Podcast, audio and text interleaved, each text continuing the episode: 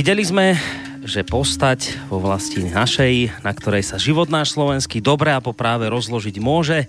Videli sme, že máme pekné zásluhy o vlast našu a že spôsobnosť našu k vyššiemu životu dokázali sme už dostatočne. Ale pozrime, že na ten život náš národný vo vlasti našej, ako je on tu ešte stále utúlený, ako zavrhnutý a naozaj hlivejúci, na komže leží vina tohto, kto za to zodpovedá. Nikto iný istotne, len my sami.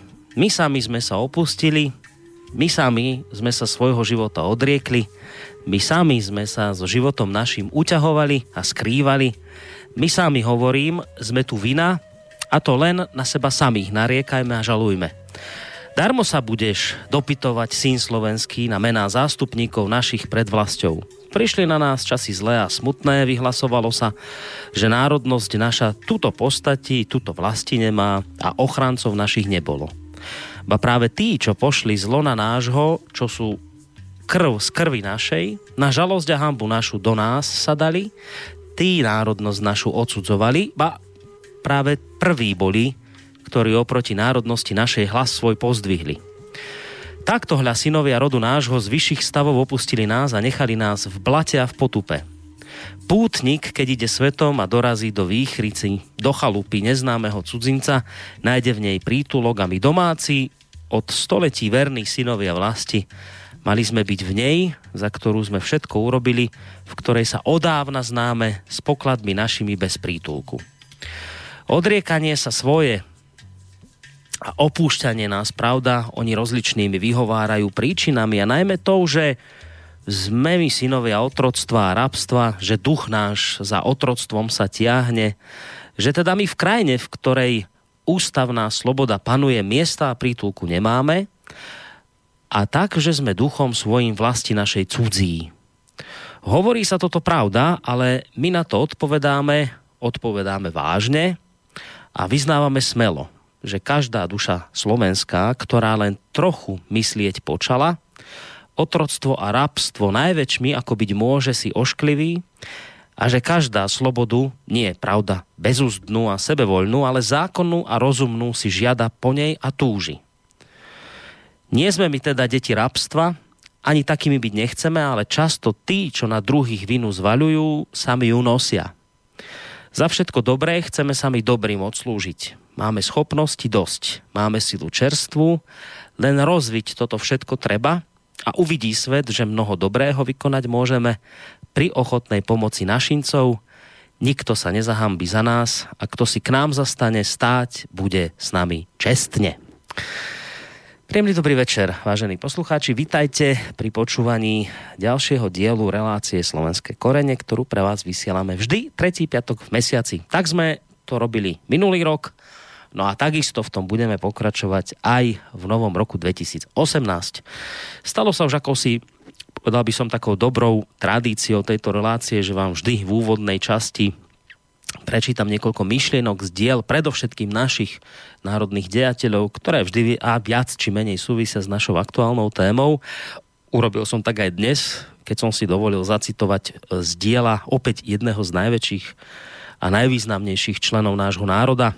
V tomto prípade ide o časť textu z diela samotného Ľudovíta Štúra, ktoré nesie názov Neopúšťajme sa a ktoré mi ako zapasovala do úvodu inak mimochodom prvej ponovoročnej relácie Slovenské korene, v rámci ktorej spolu s novým rokom začíname aj nový cyklus pod názvom Aké časy to žijeme. Pravidelný host tejto relácie, ktorého už o malú chvíľku privítam na našej skablinke, tvrdí, že sa budeme v tomto novom cykle postupne spoločne pýtať a samozrejme aj hľadať odpovede na príčiny a s nimi spojené následky toho, čo všetci každodenne prežívame a čo nás ako Slovákov aj ako ľudstvo, ako ľudí, aj ako nami tvorenú dobu bude charakterizovať v dejinách.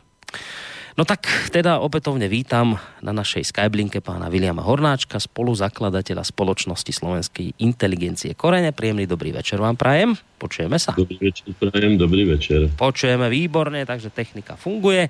Dúfam, že bude technika fungovať e, minimálne najbližšie dve hodinky, pretože to je vlastne čas určený pre túto reláciu. Nebudú to len uh, slová, ktoré sa budú šíriť z tejto relácie, ale iste aj nejaká tá hudba, ako tomu bolo konec koncov vždy doteraz. No a verím, že sa budú éterom šíriť aj vaše otázky, našim internetovým v úvodzovkách éterom, a šíriť aj vaše poslucháčské otázky, ktoré nám v podstate môžete už od tejto chvíle adresovať na mailovú adresu studiozavinačslobodnyvysielac.sk prípadne tí, ktorí sa nebojíte a naozaj sa niečoho bať, môžete nám priamo svoje otázky, názory, či už súhlasné, ale takisto aj nesúhlasné, zatelefonovať na číslo 048 381 0101, alebo nám ich môžete napísať aj cez našu internetovú stránku, keď si kliknete na zelené tlačítko otázka do štúdia. Spolu s pánom Hornáčkom vám nerušené počúvanie v tejto chvíli praje aj Boris Koroni. My sme to, pán Hornáček, robili tak ešte v tom starom roku, že vždy sme začínali kalendáriom, tak predpokladám, že od tohto nového roka nejdeme nejaké významné zmeny v tomto smere robiť a kalendárium nám ostáva. Alebo sa niečo mení? Nie, kalendárium zostáva tak, ako zostáva 365 dní, slnečná sústava, to všetko zostáva, gravitácia funguje, takže pôjdeme ďalej. Dobre. V tom, čo sa osvedčilo, treba pokračovať a vytvárať tú tradíciu. Dobre. Tak ideme na to? No môžeme, ale predovšetkým vážení a milí e, tvorcovia Slobodného vysielača. Dovolte, aby som vám v mene našich členov poblahoželal k vášmu 5. výročiu, ktoré sme si spolu ako aj v pondelok oslávili, bol som osobne aj, aj v, e, v Banskej Bystrici a prajeme vám, aby ste vydržali ešte ďalších mnoho 5x5 a 5 a 5 a 5 a 5 rokov, aby sme sa mohli ešte dlho stretať a ďakujem vám za to, že napriek tomu, že som na čiernej listine verejnoprávnych televízií aj iných súkromných rozhlasových a iných staníc, že vy ste ma teda prijali medzi seba a umožňujete mi to, čo je skutočne dnes už vzácne, bez cenzúry priamo hovoriť slovenským poslucháčom to, ako veci vidím, ako ich cítim, čo odporúčam, čo považujem za najlepšie riešenia a tak ďalej a tak ďalej. Samozrejme v kontakte ide o kontaktnú reláciu. No a skutočne vám chcem popriať, aby to vydržalo čo najdlhšie, pretože ste už tam poslední, ktorí ešte tieto témy otvárajú, čo je obrovská škoda, pretože inde vo svete je samozrejme, že každý národ alebo každé spoločenstvo sa predovšetkým stará o seba a rieši svoje problémy. Inak takú zaujímavú vetu som čítal u môjho lekára na Národnej rade Slovenskej republiky, pána Šikulu, že keby sa každý staral o seba, bolo by o všetkých postarané. Mm. Je to zaujímavé, samozrejme nie je to pravdivé, je to sofizmus, ale to nebudeme teraz rozoberať, pretože nemôžeme sa o seba starať, takže budeme si operovať napríklad slepe črevo. Potrebujeme aj iných ľudí. No. Ale je to taká zaujímavá myšlienočka. No v každom, takže, prípade, v každom prípade, pán Hornáček, veľmi pekne vám ďakujem, nie len teda za seba, ale aj v mene všetkých kolegov, či už tých, ktorí tu boli v minulosti a medzičasom odišli, ako aj tých, ktorí dnes tvoria tú hlavnú kostru Rádia Slobodný vysielač a takisto v tejto chvíli ďakujem aj za poslucháčov, vďaka ktorým toto rádio funguje, lebo nebyť ich no. a ich podpory, tak samozrejme toto rádio fungovať nemôže, pretože my nežijeme z reklamy ani zo žiadnych iných štátnych či akýchkoľvek iných treťosektorových dotácií. Takže v tejto chvíli naozaj patrí vďaka v prvom rade našim poslucháčom, ktorí už 5 rokov sa vlastne starajú o to, že môžeme takýmto spôsobom vysielať a fungovať. Takže aj vám veľmi pekne za tieto milé slova, pán Hornáček, a takisto celej spoločnosti Slovenské korene, pretože som zachytil nejaké maily, ktoré mi členovia vašej spoločnosti posielali, blahoprajné, takže samozrejme ďakujem veľmi pekne aj im. Áno, no ďakujem a ja samozrejme poslucháčom, aby som na nich nezabudol. A keďže e, je nový rok a bývajú zvyky také, že tie novoročenky a také priania boli všelijaké a tak ďalej, ja si dovolím prečítať niečo trošku viazaným slovom, čo som napísal dávnejšie, ale myslím si, že sa to hodí aj pre súčasnú dobu. Nech sviežosť novej jary prinesie nám čerstvé sily, aby k novému životu celý národ prebudili. Nech nám dajú nové témy a vrátia slovenskej zemi krásu kvetov, plodnosť klasov, prajnosť tých najlepších časov, keď bol Slovák doma pánom, zvrchovaným hospodárom, spriamený a pohľad priamy, uctieval reč vlastnej mamy a kultúru svojich otcov postáročia dedenú Seba aj rodinu hlásil sebavém dome a hrdo k slovenskému koreňu. Je to jaseňový koreň, z neho rastie lipý strom, po staročia ho nezničil ani blesk a ani hrom. Ak sa v práci spojí národ, presadí si svoje právo, hoci je proti svet celý. To nám radia múdre včely, to nám zdravý rozum velí. William Hornáček, pre vás všetkých. Ďakujeme pekne. Ďakujeme pekne za tento milý úvod. A, no poďme nahádam na to, pomaly na to kalendárium. Poďme sa teda na neho. Povedali sme si, že budem si sa snažiť aj niečo, čo sa odohralo medzi tým našim posledným vysielaním a, a dnešným dňom, tak som vybral z toho bohatého všetkého, pretože je zaujímavé a myslím, že aj zákonité, že ku koncu roku, roku sa ako si nahromadia veci, ktoré sme zabudli urobiť v januári, februári, marci, apríli a tak ďalej. A tak ďalej. Potom prišlo leto a boli také iné veci ako kúpania, hríby a ryby a neviem čo všetko. Takže je to také ako si zákonité, že a ľudia by radi do konca toho roka, e, teda kalendárneho, či už pred tisíc rokmi, alebo teraz ukončili e, svoje snaženie, takže preto je tých vecí viacej. Ale vybral som to, ja som skutočne nebudem unavovať veľmi, ale to, čo sa týka slovenského národa, rád pripomeniem. No. Takže poďme čujme, na to. čujme. Čo sa teda odohralo od toho posledného, sme to mali myslím 15. lebo tak nejako decembra, ak sa nemýlim. Tak poďme na to ešte, prevraciam listy, tu sa nič také. No, Štúrová reč na zrušenie podanstva 21. decembra 1847, už v predvianočnom, teda adventnom čase, Ľudovič Štúr ako vyslanec Slobodného kráľovského mesta zvolen, vášho suseda, aj vy ste sa volali Bystričania Neozolium, čiže nový zvolen, vystúpil v dolnej komore uhorského parlamentu s prejavom, ktorom žiadal zrušenie podanstva. Nebudem to ďalej, myslím, že sú to len tak ako všeobecne, eh, aby som teda to pripomenul. 22. decembra ide na to, roku 1847 uhorský snem prijal zákon o maďarčine a vyhlásil za vyhlásili ju za úradný jazyk pre celé Uhorsko. No to znamená, že hneď den, deň na to, ako sa prihovoril v tom istom, istom roku 1847 Ludovič za zrušenie podanstva, tak Maďari robili si svoju politiku a vyhlásili teda maďarčinu za úradný jazyk pre celé Uhorsko, čo znamenalo pre nás veľmi krutý útlak, nielen jazykový, ale potom aj národnostný, ale to sú tiež známe veci. No potom je tu jedna zaujímavá vec. 22. decembra roku 1972 na palube kozmickej lode Apollo 17 vyštartoval kapitán Eugen Černan e, a kozmonaut Harrison Smith na mesiac. No inak posledné stopy človeka na mesiaci sú, ak to je pravda, lebo už sa všelijaké témy okolo toho trusia, že tam vôbec ani neboli, ale ja osobne nie som natoľko konšpiratívny typ, tak už ako to bolo, tak bolo. Ja zase rátam stále, že posledné stopy človeka na cudzej planete sú stopy Slováka, ale pôvodom Slováka Eugena Černiana. Inak zomrel, mám to tu napísané, prosím, v januári roku 2017, čiže minulý rok, takto rok. Hej. A je veľmi smutné, a mali by sme sa z toho poučiť a konečne sa už napraví, že nikto zo štátnych predstaviteľov Slovenskej republiky nebol tomuto významnému rodákovi alebo potomkovi slovenských rodákov nebol na pohrebe v Spojených štátoch amerických, čo považujem za neodpustiteľný hriech a vážnu chybu spoločenskú, hej, predovšetkým aj ľudskú, pochopiteľ. Ďalší 25. december, ako vieme, to sa tomu hovorí narodenie pána, prvý sviatok Vianočný. Roku 1000 zátvorke je alebo teda 25. decembra, alebo 1.1.2001, alebo je tu, ja to budem trošku komentovať potom, vojvodu Štefana korunovali bývalého Vajka, korunovali za uhorského kráľa Štefana I. a stal sa zakladateľom mnohoetnického uhorského štátu.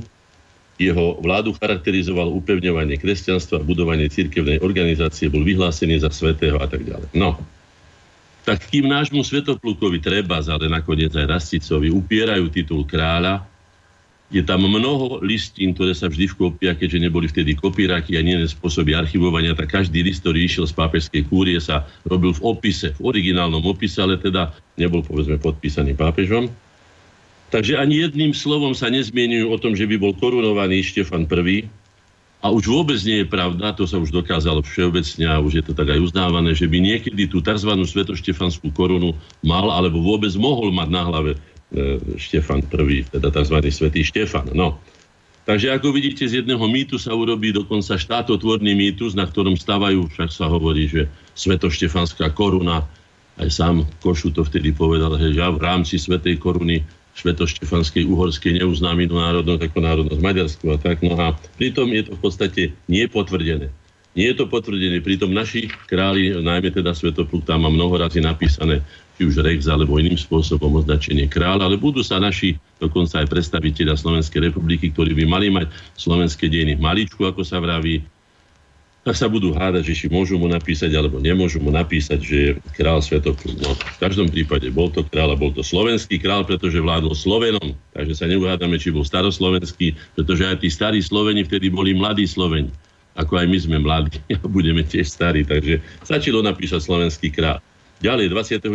decembra, tiež v tom Vianočnom týždni, Tisovci roku 1822 sa narodil Štefan Marko Daxner, politik, publicista, zberateľ ľudových rozprávok a povestí a tak ďalej. Autor jeden z autorov alebo hlavných autorov Memoranda národa slovenského a priznám sa, že mám jeho knižku z roku 1863 vydanú v Pešti. Mám mu originále. Neviem, ako sa mi dostala, kto nám ju doniesol, ako už si to nespomeniem, ale v každom prípade patrí do nášho teda korenárskeho pokladu spolu s pečaťou Slovenskej národnej rady a originálnou fľašou Janka Francistiev. Štefan Marko Daxter patril veľmi bystrým a veľmi oddaným a odhodlaným Slovákom a veľmi pomohol slovenskému národu. Patrí skutočne do takej, by som to nazval, veľkej štvorice, petice medzi, medzi tých najvzácnejších ľudí slovenských. Poďme teda ďalej, budem prevracať, kde som si červené bodky urobil, aby som nenaťahoval.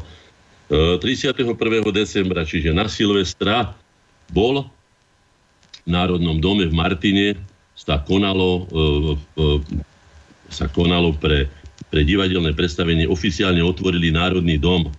Národný dom.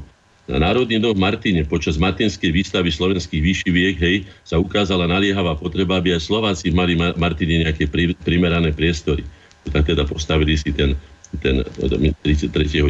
ho začali stavať No a 31.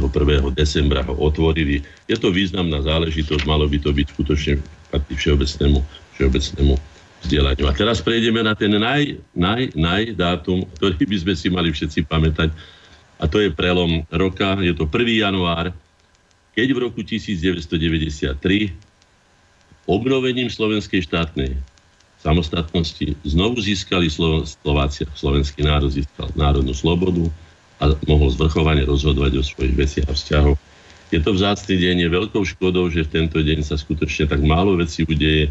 Nezvykli sme si to oslávať, Silvester oslavujeme, ale tento, inak všade na svete sa považuje deň nezávislosti, to nazývajú, lebo inak deň republiky, deň štátnosti, No samozrejme, tam už tomu patrí aj to, že nemáme do dneska pomník slovenskej štátnosti a tomu všetkému, čo predchádzalo tých významných ľudí, kde by mali byť aj reliefy alebo portréty takých, ako bol Stefan Marko Dachsten, samozrejme Štúra, ďalšie, ďalšie, ďalší. No takže 1. január je pre nás jeden z najvzácnejších dní. 2. januára mám tu napísané, áno, sa v Kiškereši, Maďarsku narodil Šándor Petefi. Nenarodil sa Šándor Petefi, to je zle napísané. Narodil sa Alexander Petrovič. Mám jeho ex libris, je napísané. Ich liber is meus, test is deus. Táto kniha je moja, svetkom je Boh. Alexander Natus, Petrovič Vokatus. Alexander rodený, Petrovič zvaný. No, že sa tento mladý muž a geniálny básnik odrodil, to je jeho osobná záležitosť, to proti tomu nič by som nemohol povedať, je to osobná voľba človeka, natoľko som skutočne liberál v tejto oblasti, ale to, že žiadal vyhubenie Slovanov vo svojich básniach, čo málo kto vie, pán Hanžárik to preložil, on vie, vyšlo to aj v knihe, Nebudem to tu citovať, ťažko sa to cituje skutočne, ale môžete si to nájsť, možno, že by ste to vedeli nájsť. Ne, určite nie v internete, lebo tam sa takéto veci nerobia.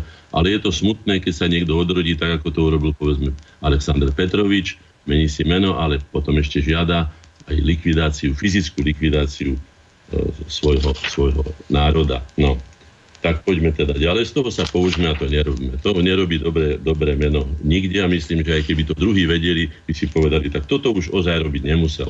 No, ja si myslím, že tiež nemusel, že ho k tomu nikto neučil. No a poďme ďalej, ďalej, ďalej. Prelistu vám tu nič také vzácne sa neudialo. Prelistujeme sa veľmi rýchlo aj k tomu dnešnému. Ešte tu mám, áno, sú tu významné mená. Napríklad 11. januára, čiže 11. 1. sa narodil Miloš Alexander Bazovský v roku 1899, jeden z geniálnych maliarov slovenských, európska špička, narodil sa Ernest Meták, vynikajúci aj maliar, portrétista, kresliar vynikajúci, a narodil sa Jan Anian Jedlík 11.1880. Mimoriadne, by som povedal, plodný vynálezca, ktorý však bol typicky slovanský, nepraktický, tak ako nakoniec aj Nikola Tesla alebo iní geniovia slovanskí. A potom za nich žali úspechy a najmä teda finančný profit niektor iný. No. Na to by sme sa mali tiež poučiť a trošku sa v tejto veci ponaprávať. 13. januára 13. januára došlo v roku 1923 k systematickému odbúravaniu priemyslu na Slovensku. Český priemysel, ktorý zdedil po vyše dvoch tretín priemyselného potenciálu rakúskej časti monarchie, prežíval v povojnovom období odbytovú krízu a tak ďalej. No tak sa skrátka to riešilo tak. Neviem, či si spomínate, je to blízka budúca alebo blízka minulosť, keď sa hrozilo, že zatvorí Renault, Citroën a ďalšie zahraničné podniky u nás automobilové svoje prevádzky, kde došlo také vážnej kríže automobilového priemyslu. A samozrejme spustilo sa hromženie na Francúzov a tak nie. Treba hromžiť na našich predstaviteľov, že dovolili v rámci diverzifikácie slovenského priemyslu také nahustenie automobilového priemyslu na Slovensku, že možno hovoriť o Detroite Európy. A vieme veľmi dobre, čo by to znamenalo. Zažili sme to nie tak dávno, keď pán Havel zrušil špeciálnu výrobu, v tomto prípade zbrojnú výrobu na Slovensku zostalo niekoľko 10 tisíc a 100 tisíc ľudí aj z náväzných odvetví na ulici. To znamená, že môže to spôsobiť veľmi vážnu sociálnu krízu, Takže dávajme si na to pozor a bolo by, bolo by, e, bolo by rozumné, keby sme sa nespoliehali iba na to, že tu máme zahraničné expozitúry. Nakoniec vidíte, že keď sem prídu ešte aj Korejci z korejského polostrova zarábať, pretože oni určite nám neprišli pomáhať. To si vyhoďme z hlavy, prišli sem zarábať. Teraz sme museli ponúknuť veľmi lukratívne, lukratívne podmienky a pokiaľ viem, ešte aj fyzické tresty sa snažili zavádzať tam medzi Janošikovými potomkami, tam pri Žiline Neviem, ako dopadli, ale to som sa dopočul od našich členov. Poďme ďalej na 15. január. Uhorský král Ferdinand um, povolil Ľudovitovi Štúrovi vydávanie slovenských politických novín. To znamená, že odohralo sa 15. januára 1845 a pokiaľ viem, tak až, až, až ktorého to bolo klasňa? Myslím, že to bolo prvého klasňa, teda ako augusta vyšli prvé slovenské národné noviny, to znamená, že až o 8, 8 mesiacov zhruba. No, v každom prípade slovenské národné noviny zohrali kľúčovú úlohu v národnom živote Slovákov. Dneska je ich vydavateľom Matica Slovenska a prijal by som si, kiež by bola taká čítaná, teda boli čítané tie noviny v rukách Matice Slovenskej, aké boli čítané v dobe Štúrovej, dokonca známy, jeden z najvýznamnejších českých maliarov, Karel Purkine namaloval obraz Vzdelaný kovač, tak sa to asi volá, myslím, že Vzdelaný kovač, ktorý číta slovenské národné noviny. To znamená, že aj Češi čítali slovenské národné noviny. 16. januára už sme blízučko sa narodil Svetozár Hurba. Vajanský, jedna z najvýznamnejších postav, ja by som povedal, že teda jedno skutočne vydarené dieťa Jozefa Miloslava Hurbana. A keď už aj jeho otec, významný to slovenský e, dejateľ a, a priateľ a spolubojovník Ludovita Štúra. Mal teda, bolo, bolo, to požehnané dieťa, by som povedal, pretože držal potom, potom tú zástavu slovenského národného života, až pokiaľ neprišiel Hlinka a, a, a, a Milan Rastislav Štefánik. Hej? No, myslím, že zomrel v roku 1916. Ideme ďalej, už myslím, že končíme. No dostávame sa na, na, na náš dnešný deň 19. Čo sa teda odohralo 19. januára, dneska aj Drahomíry. A poviem k tomu takú zaujímavú vec, ktorú zrejme si nikto nevšimol. Našli významnú slovenskú praveku Venušu. A našli ju na Drahomíru, na toto meno. Ale nedali jej meno Drahomíra, dali jej meno Sára. Aj v kalendári máte napísané Drahomíra, myslím Mário je tam a Sára. Nič proti tomu, ale neviem, čo znamená Sára v hebrejčine alebo v aramejčine, to netuším, ale určite viem, že Sára u nás znamená okraj čižmy. Takže nič moc by som povedal a ja sa pýtam, prečo tam nedali meno Drahomiera, pretože to je skutočne pre nás drahá kultúrna pamiatka, drahá v tom zmysle teda, teda duševnom, kultúrnom. Ale aj samozrejme inak a prečo je to nedali, ale to by ste sa mohli spýtať asi na Slovenskej akadémii v jednatom ústave archeológie a možno, že by vám zaujímavo odpovedali. v žiadnom prípade by to však asi nevedeli ospravedliť. Možno, že by sa to snažili, snažili vysvetliť, ale ospravedliť by to asi nemohli. No. A teraz poďme k tým dňom. V roku 1242 uhorský král Belo požiadal Svetú stolicu, aby mu poskytla vojenskú pomoc a povolila mu križiackú výpravu proti Tatárom, ktorí sa pripravovali na prekročenie zamrznutého Dunaja. Požadovanie nej pomoci sa však nedočka. Tuto začína jedno z najtragickejších období slovenských dejín, keď sa skoro vyľudnilo, alebo bolo vyľudnené Slovensko, keď Tatári nielenže pozabíjali a odilekli do otrostva nesmierne množstvo ľudí, keď Belo štvrtý utiekol až myslím do Dalmácie, tam sa schoval a nechal Slovensko a nakoniec celé Uhorsko nechal na pospas týmto, týmto, týmto krvilačným a, a nemilostredným bojovníkom. Ale ešte aj, keď už odchádzali z týchto vyvraždených alebo polovyvraždených obcí a tak ďalej, zapálili úrodu na koreni a spôsobili úžasný hladomor. Čiže to je jedna z najväčších tragédií, na ktorých by sa bolo treba poučiť. A je to, že král nemá utekať, eh, aby si zachránil svoj vlastný holý život a nechal národ, alebo národy na pospas, na pospas bezbrané. 19. januára roku 1853 skončilo sa provizórium a zaviedla sa definitívne organizácia politickej správy v Uhorsku, ktorá zakotvila modernú administratívu. Krajina bola rozdelená do piatich dištriktov, z ktorých Bratislavský, Košický, Ehm, ležali na území Slovenska. Čiže Slovensko bolo rozdelené iba na, hádam, západné a východné. Hej. Kompetencia už zostala ne, obmedzená len na daňovú a politickú oblasť. Súdna právomoc sa od nich odčlenila. No, k tomu sa neviem vyjadriť, nie som odborník na štátnu správu, neviem, čo to pre Slovensko znamenalo, ale v každom prípade, keďže tam čítam ten rok a potom všetko, že už tá maďarizácia začala, viem určite, že to neznamenalo pre nás nič dobré a nič blahé. 19. januára 1863 no, po fyzickom incidente medzi maďarskými a slovenskými študentami vylúčili, vylúčila vyšetrovacia komisia z Evangelického licea v Bratislave troch slovenských študentov. No, ako vieme, to je, rok, teda, je to jednak tisíce výročie príchodu Konštantina metoda e, do Rastislavovej slovenskej ríše a jednak je to vznik teda e, Matice slovenskej. No tak po Slovákoch išli, ako vieme, a e, museli to byť Slováci. Keby aspoň jedného Maďara boli za tú bitku vylúčili, to mi tak prípada, ako keď sa dneska pobijú cigáni so Slovákmi, tak vždycky je to zo strany Slovákov rasový, ako útok, rasový, to okamžite na to napasujú, na to kopito, ale z druhej strany to už rasové nie je. No tak to sú také zaujímavé veci. Mali by sme sa aj na to lepšie pozrieť a obhajovať si svoje národné a štátne a aj ľudské záujmy lepšie. V roku 1993 Slovenská republika bola na odporúčanie Bezpečnostnej rady prijatá do OSN ako 180. členský štát. To znamená 19. januára sme boli prijatí ako 180. členský štát Organizácie spojených národov. Vstupný prejav pred auditorium valného zhromaždenia predniesol vtedajší minister zahraničných vecí Ilan Kňažko. No a 19. januára 2006 nedaleko obce Tel, Telky Báňa, ak to dobre čítam, v severovýchodnom Maďarsku havarovalo transportné lietadlo slovenskej armády AN-24 zo 45 pasažierov. Haváriu prežil len jediný.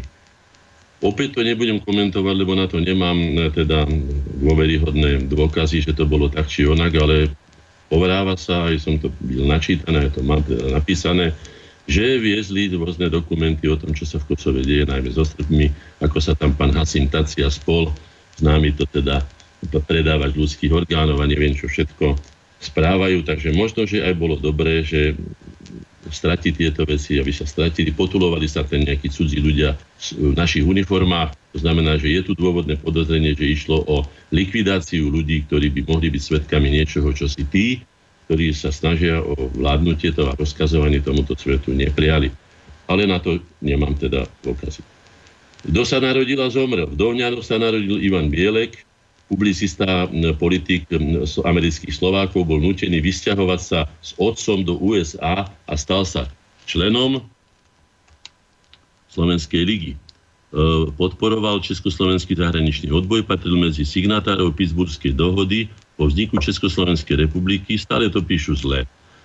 Československo vzniklo ako Česko pomlčka Slovenská republika. Česko pomlčka Slovenská. Mám to na známkach, hovoril som to už mnoho razy. Čudujem sa slovenských historikov, z ktorých aj citujem, že to nepíšu. Tak Československo vzniklo až v roku 1920, keď vznikla ústava Československého unitárneho štátu.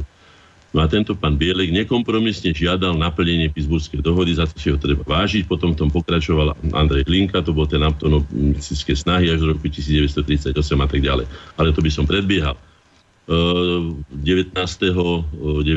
januára 1920 z Krásty nad Hornárom sa narodil Michal Lacko, katolícky sňah, kniaz, církevný historik a tak ďalej zakladateľ Slovenského ústavu svätého Cyrila Metoda, dnes už pápežského ústavu Cyrila Metoda.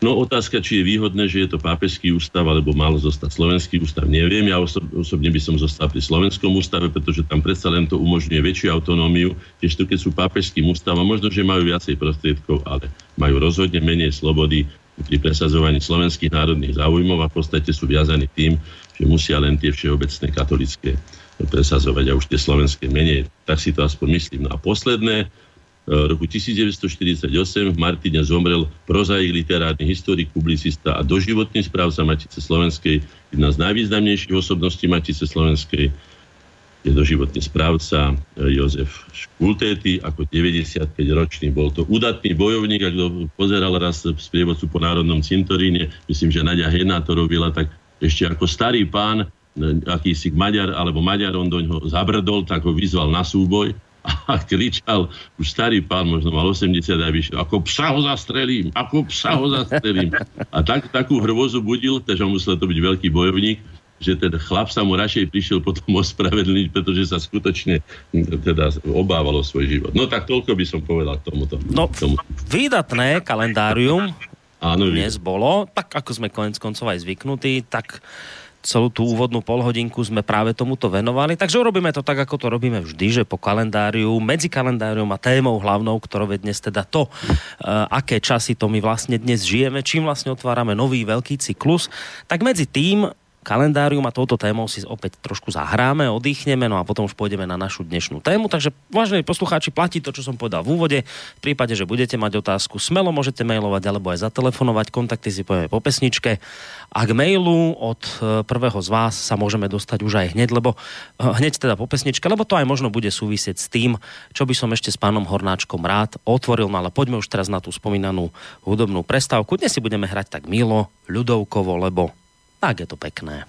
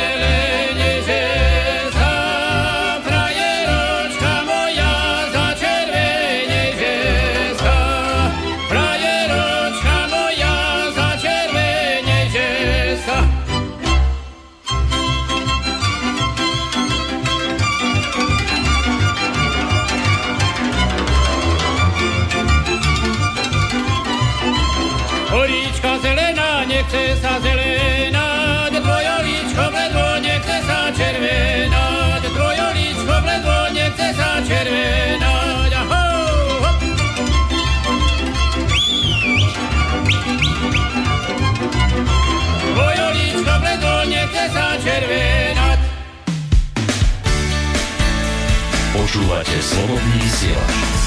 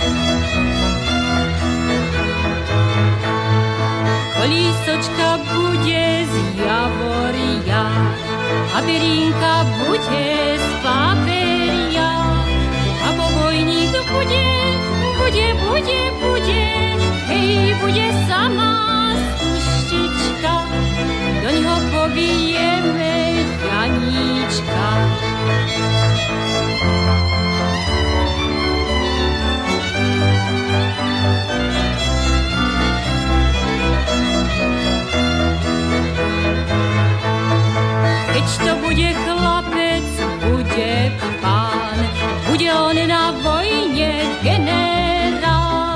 Keď to bude dievča, dievča, dievča, dievča, hej, dievča biela, ľalia, bude taká pekná ako ja. Keď to bude dievča, dievča, dievča, dievča, hej, dievča biela,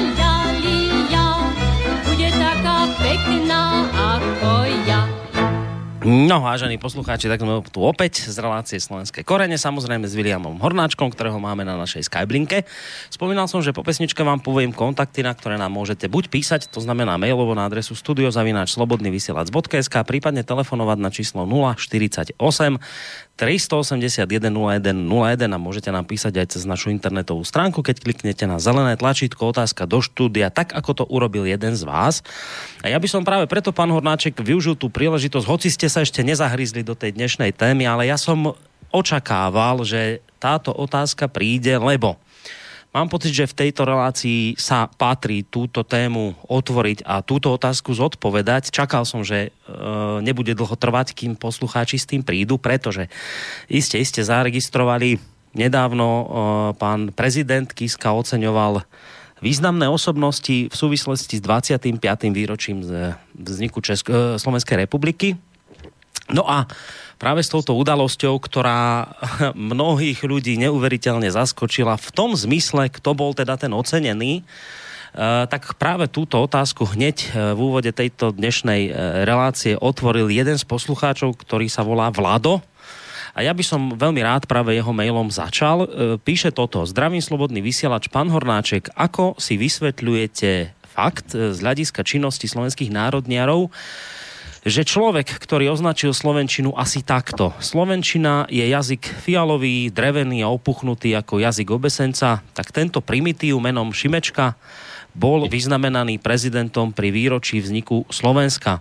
Pritom človek, ktorý kodifikoval Slovenčinu, treba povedať priam geniálne, lebo Slovenčina je určite nielen pre nás Slovákov prekrásnym jazykom, tak tento človek je verejne na Slovensku beztrestne dehonestovaný. Je na Slovensku málo Slovákov, alebo sú slovenskí národniari nekompetentní, pýta sa Vlado. Nož takto predovšetkým tejto téme bolo už napísané toľko, že už ťažko k nej niečo povedať. A myslím, že to bolo aj povedané jaderným, jasným jazykom a bolo vrátené, aký požičaj, taký vráť a všetko možné. Ja sa na to pozriem očami predsedu Združení slovenskej inteligencie, pretože ja som povinný nakoniec aj predseda, ako predseda koreňov, ktoré som sám pomenoval, hľadať podstatu toho, čo sa stalo. Tak predovšetkým by som chcel povedať tak. Ja neviem, prečo sa niekto čuduje, alebo sa, ja sa čudujem, že sa niekto čuduje. Koľko rokov poznáme pána Kisku? Minulý rok koho vyznamenal? To znamená, že v prvom rade by som odporúčil, my už sme príliš starí alebo starobili, skúsený národ, aby sme sa čudovali. Čiže nečudujme sa. To, čo sa odohralo, je zákonité. Zákonité, ale z viacerých príčin. Jednak preto, že pán prezident nie je autonómnou osobnosťou. To sme si už povedali viackrát, sa vám pýtali, čo si myslím, ja som len toľko povedal, čo na čom trvám. Že to nie je človek na úrovni svojho úradu. No len toľko, tak aby to bolo povedané tak inteligentne, aby som si nemusel ako no, poumývať ústa po tom, čo všetko ma napadá. Vieme veľmi dobre, na koho špagátikov funguje, kto je jeho poradcom a tak ďalej. Vieme aj to, že 20. septembra minulý rok, teda predtým, ako udeloval tie vyznamenania bol za pánom Serešom.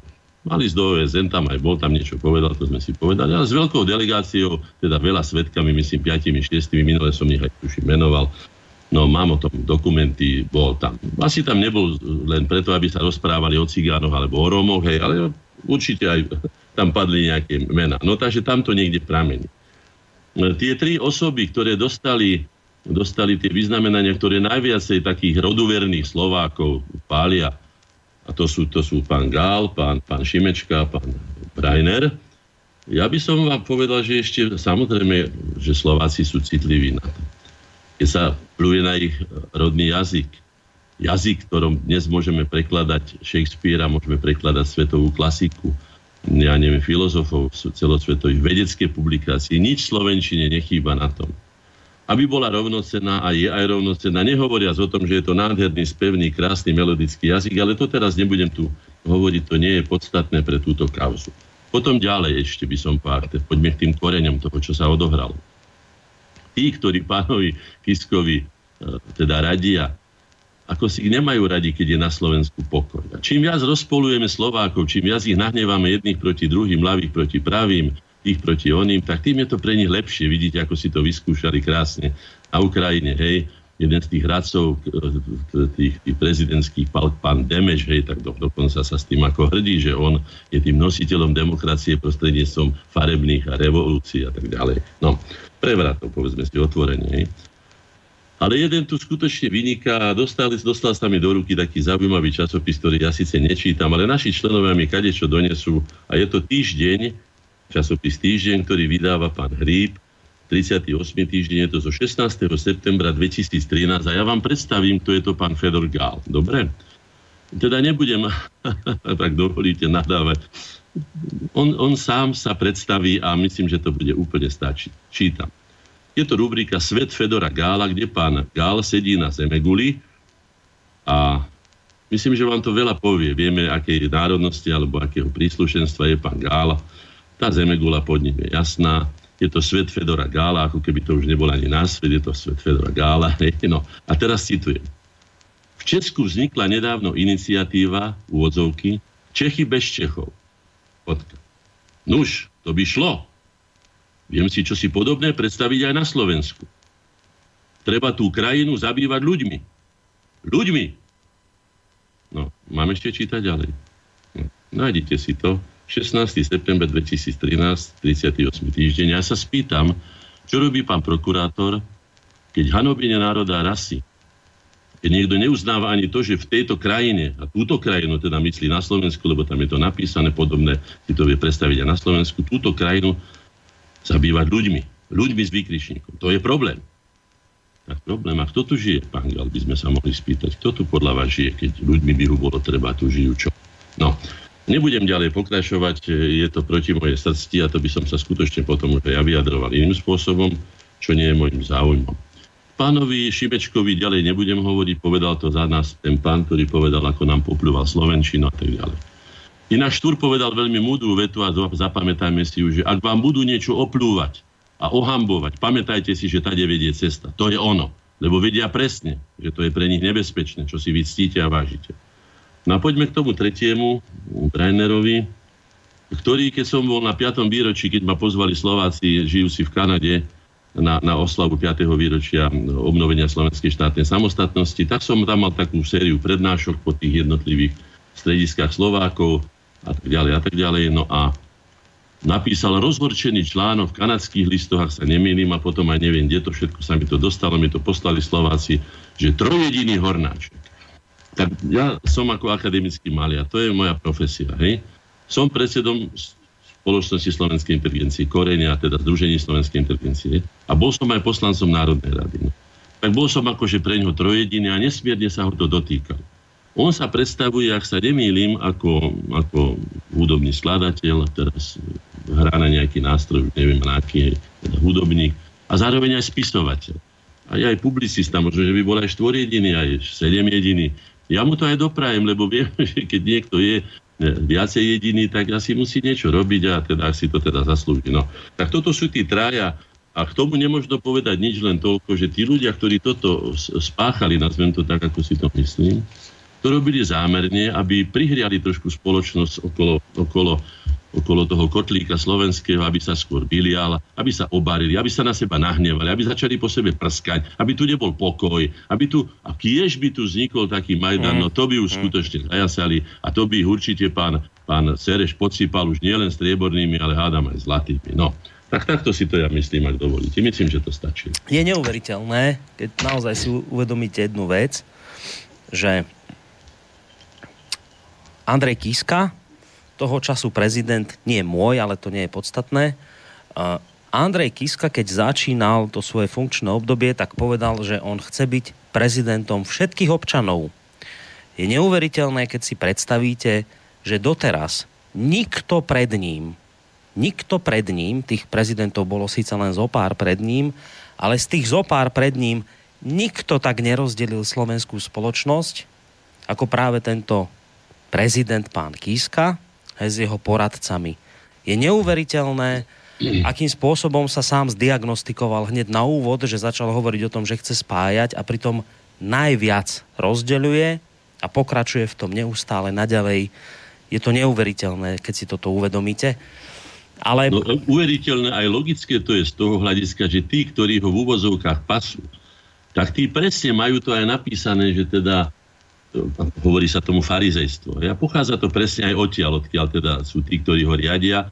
To znamená, že tam je povedané jasne, že treba vodu kázať, víno piť. No, a s tým vínom pitím vieme, ako dopadol ten špeciál, ale to tiež už skutočne, už nemám chuť sa vrtať v takýchto úbohostiach, a ja si myslím, že sme si nezaslúžili takého, takého prezidenta a pevne verím, že ten budúci prezident bude teda aspoň, aspoň kultúrny, keď už teda nebude nejaký slovenský, ale No ale, ale v podstate tak či onak sa to nejakým spôsobom podľa mňa spája s témou, ktorú dnes ste nahodili a vôbec s tým cyklom, ktorý budeme v ďalších dieloch takisto rozoberať.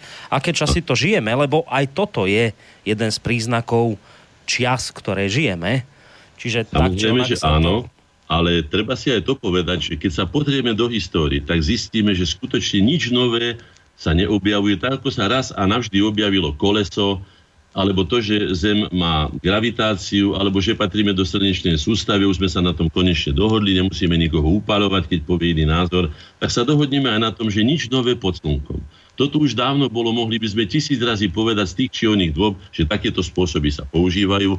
Len treba zaradiť toho človeka do príslušného chlievika, dám to do úvodzoviek, hej, alebo chlieva, alebo teda priečinku, alebo už ako to nazveme, kde patrí. Aby sme vedeli, že či to je skutočne človek, ktorý si zaslúži e, byť prezidentom Slovenskej republiky. A ešte jednu drobnosť, to som zabudol povedať, ktorá tiež je tam že ak je niekto ešte prezidentom Slovenskej republiky, ešte to vôbec neznamená, že je slovenským prezidentom. No, tak aj to si zapamätajme a v tomto prípade sme, sme skutočne na správnej adrese.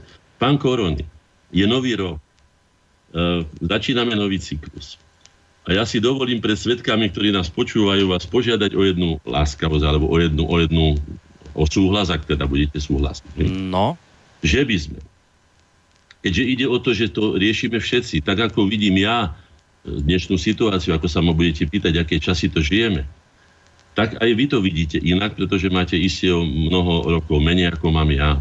Vidia to inak tamty, vidia to inak možno ženy, vidia to inak mamičky, vidia to inak, ja neviem, ja neviem, skladka ľudia rôznych profesí. Že by sme z toho skutočne urobili kontaktnú realizáciu celoslovenskú a že vy by ste mi, pán Koroni, ak sa neurazíte, robili takého inogeneračného oponenta, sparing partnera, ale keďže nejde o ring, tak to nebude sparing partner, ale to budete priateľský. Nie kto z koho, pretože žijeme spoločný život. Ja nemám záujem o konfrontáciu, keď riešime spoločný, spoločný náš osud, jeho budúcnosť a tak ďalej. Že by ste mi toto robili a že by sme čo najviac zapájali teda našich, e, našich poslucháčov, aby sa pýtali, prípadne hovorili aj oni, pretože toto je téma nesmierne zložitá a niekto sa ma skutočne môže spýtať, a vy to tak vidíte, pán Hornáček? A ja hovorím, no áno, keby som to tak nevidel, tak to predsa nebudem asi hovoriť. No. no ale ja to vidím úplne inak. A teraz povie on.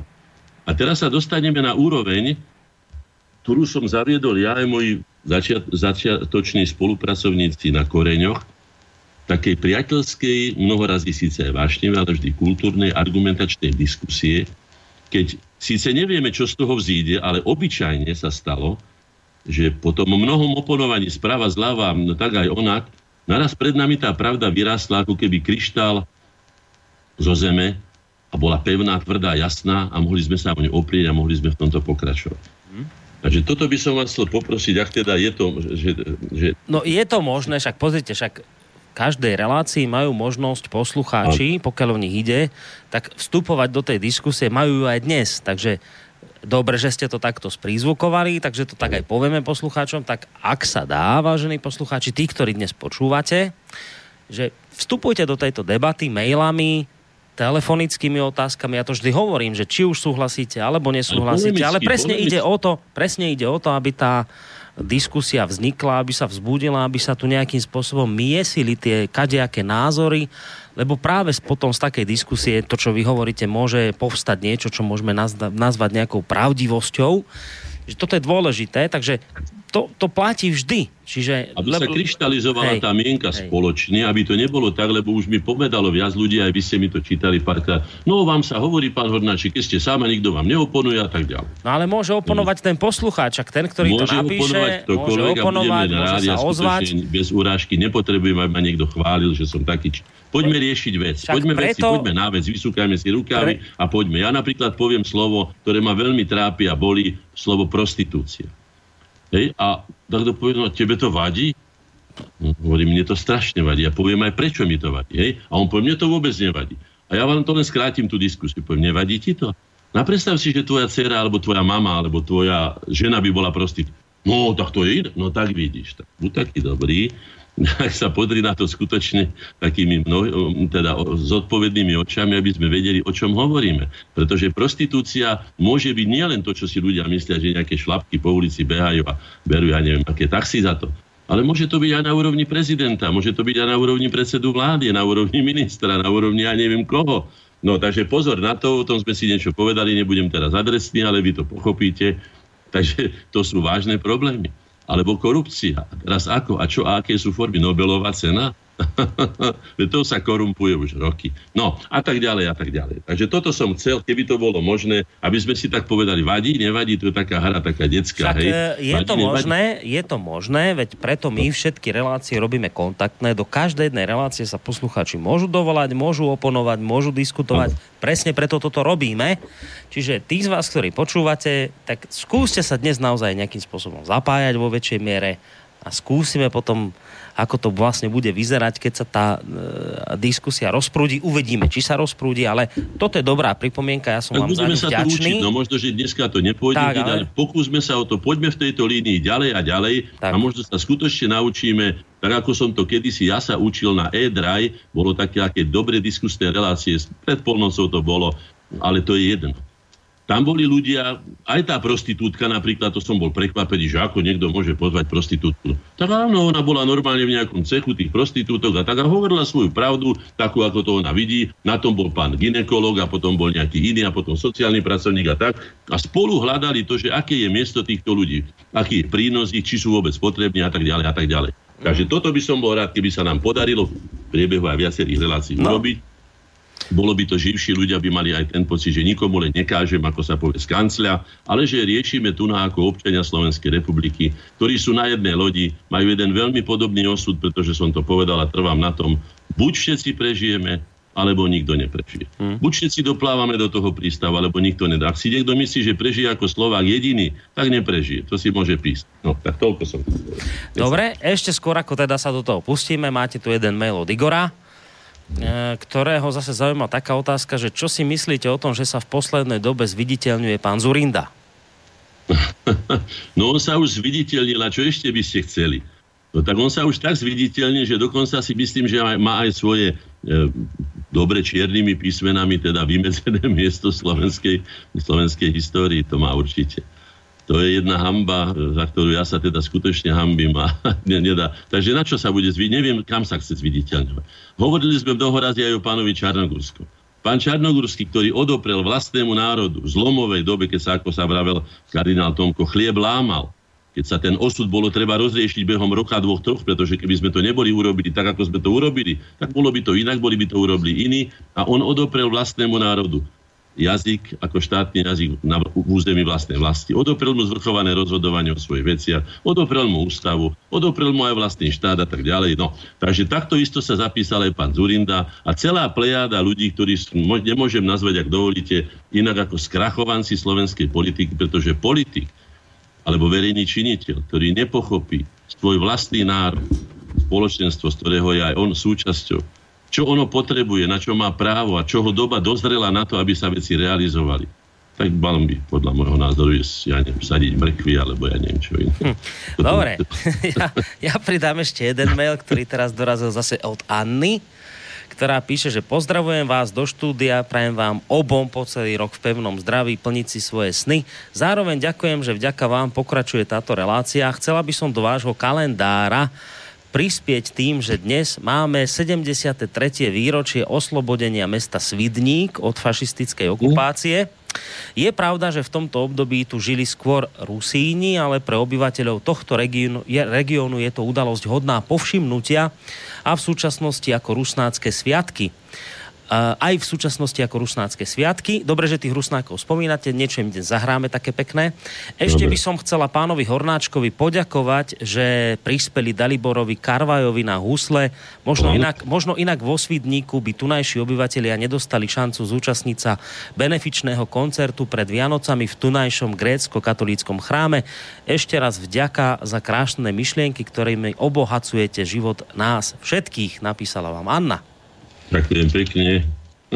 No a ja, ja už tu hneď aj hľadám tú pesničku. No ale dobre, ale však nájdem pre Rusnákov jednu nádhernú, ale... Koňu, bíli koň, už na po... tebe kantar stroju. Nádherné poďme, majú. Poďme my sa už pomaličky hádam prelúskať k tej našej dnešnej téme, že teda aké časy to žijeme s tým, čo ste povedali, že teda bolo Dobre, by fajn, keby sa vo väčšej miere teda skúsili zapojiť dnes aj poslucháči, aby to bola aj nejaká oponentúra a, a, a miesenie tých rôznych názorov, tak poďme sa na to pozrieť, že, že čo to bude vlastne za cyklus, aké témy tam mienite otvoriť možno už hneď dnes. Tak predovšetkým to uvediem takým všeobecným úvodom, ktorý som si trošku prichystal na to.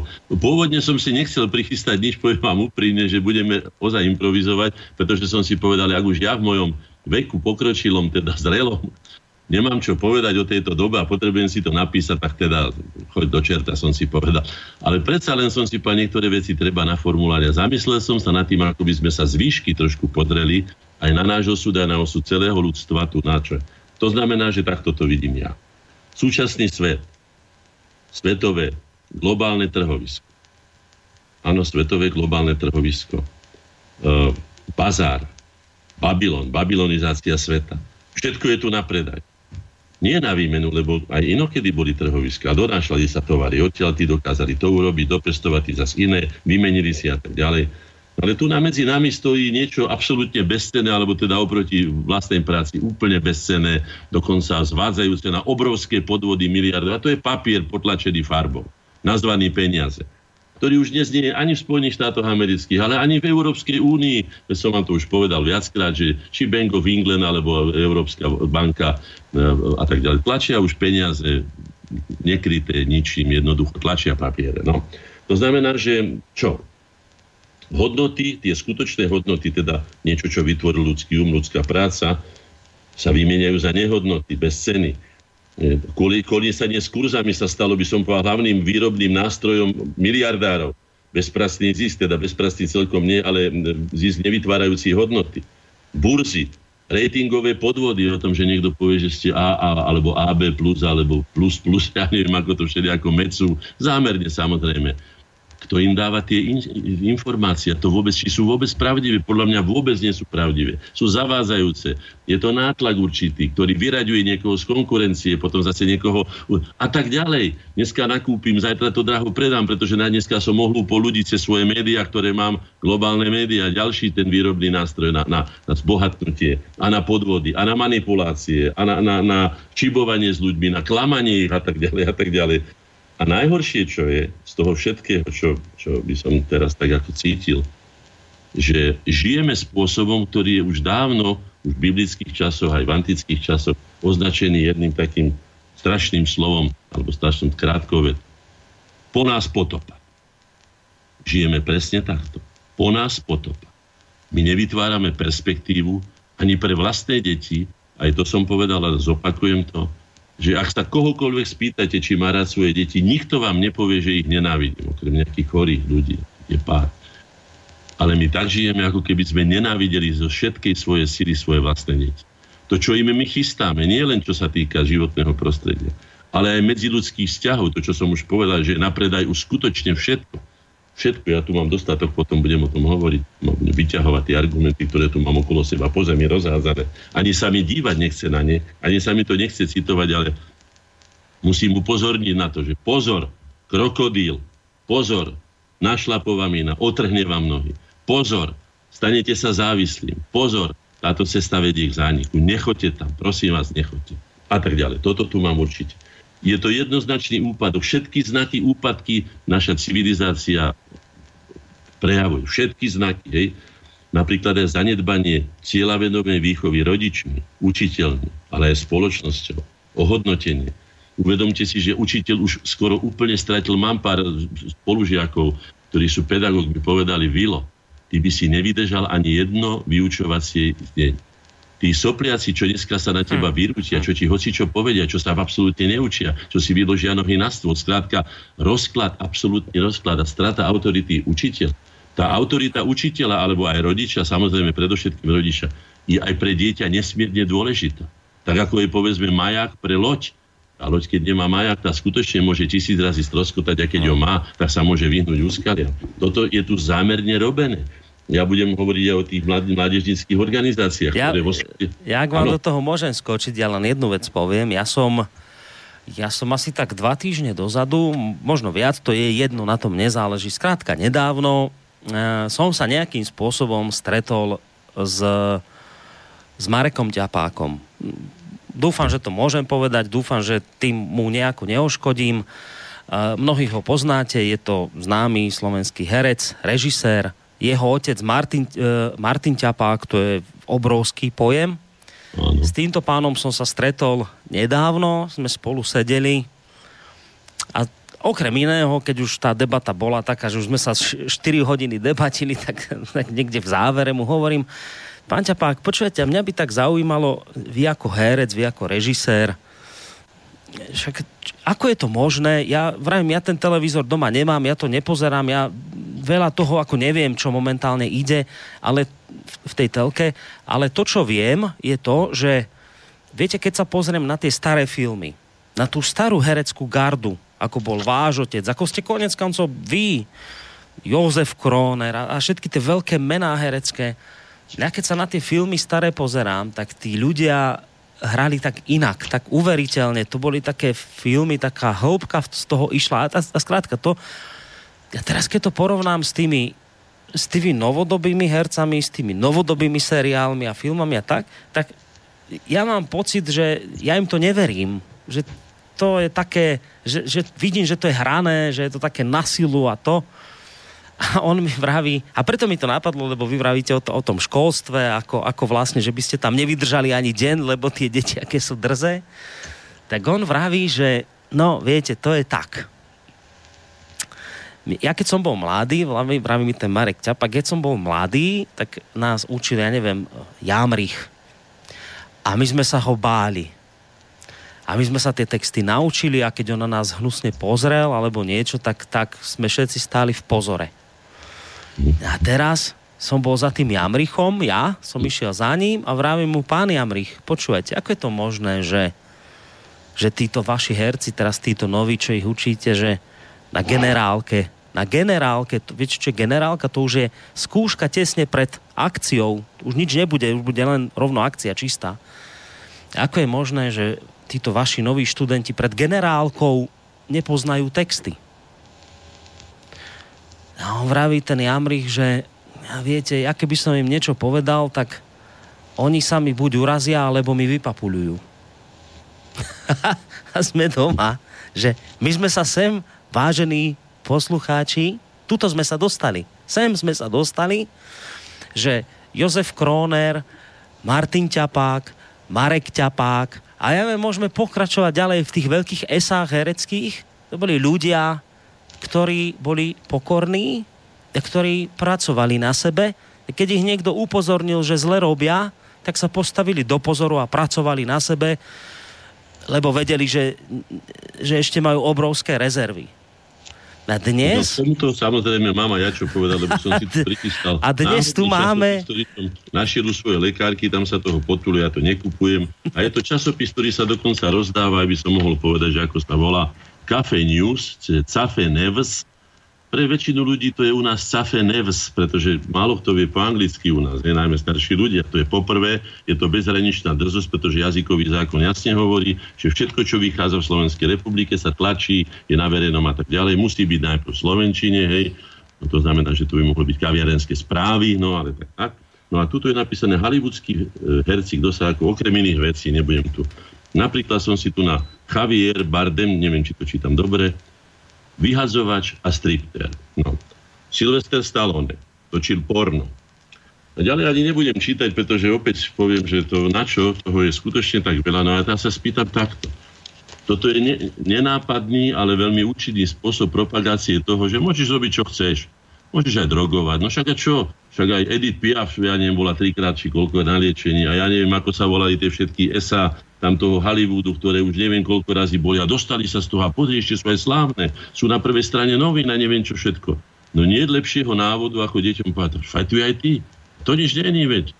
A ja sa spýtam, a kde sa dostane ten vedec, lekár, alebo ten psychot, alebo ten terapeut, ktorý povie, deti, po tretej dávke tohoto, lebo hentoho, je to celoživotný návyk, ktorého sa už nikdy nezbavíte. Musíte abstinovať. Hej? Už nikdy si nemôžete, ja neviem, dať, keď alkoholik. Už nikdy si pohárik nesmiete dať.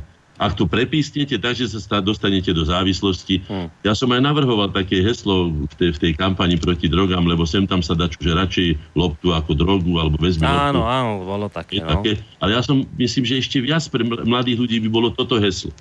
Každá závislosť zbavuje slobodu lebo mladí ľudia sú na slobodu nesmierne citliví. Oni ani vlastne nevedia, čo to je ešte sloboda, ale predsa len sú citliví, tak by som išiel tam. Áno, skutočne, každá závislosť ťa zbavuje. Keď aj tej prostitúcii sa dostaneme, alebo pornografii, alebo niečomu, čo sú skutočné, som to nazval také rakovinové ohniska spoločnosti, nie len dnešné. A to sa odohrávalo aj, aj v Grécku a India, rozleptalo to tú spoločnosť.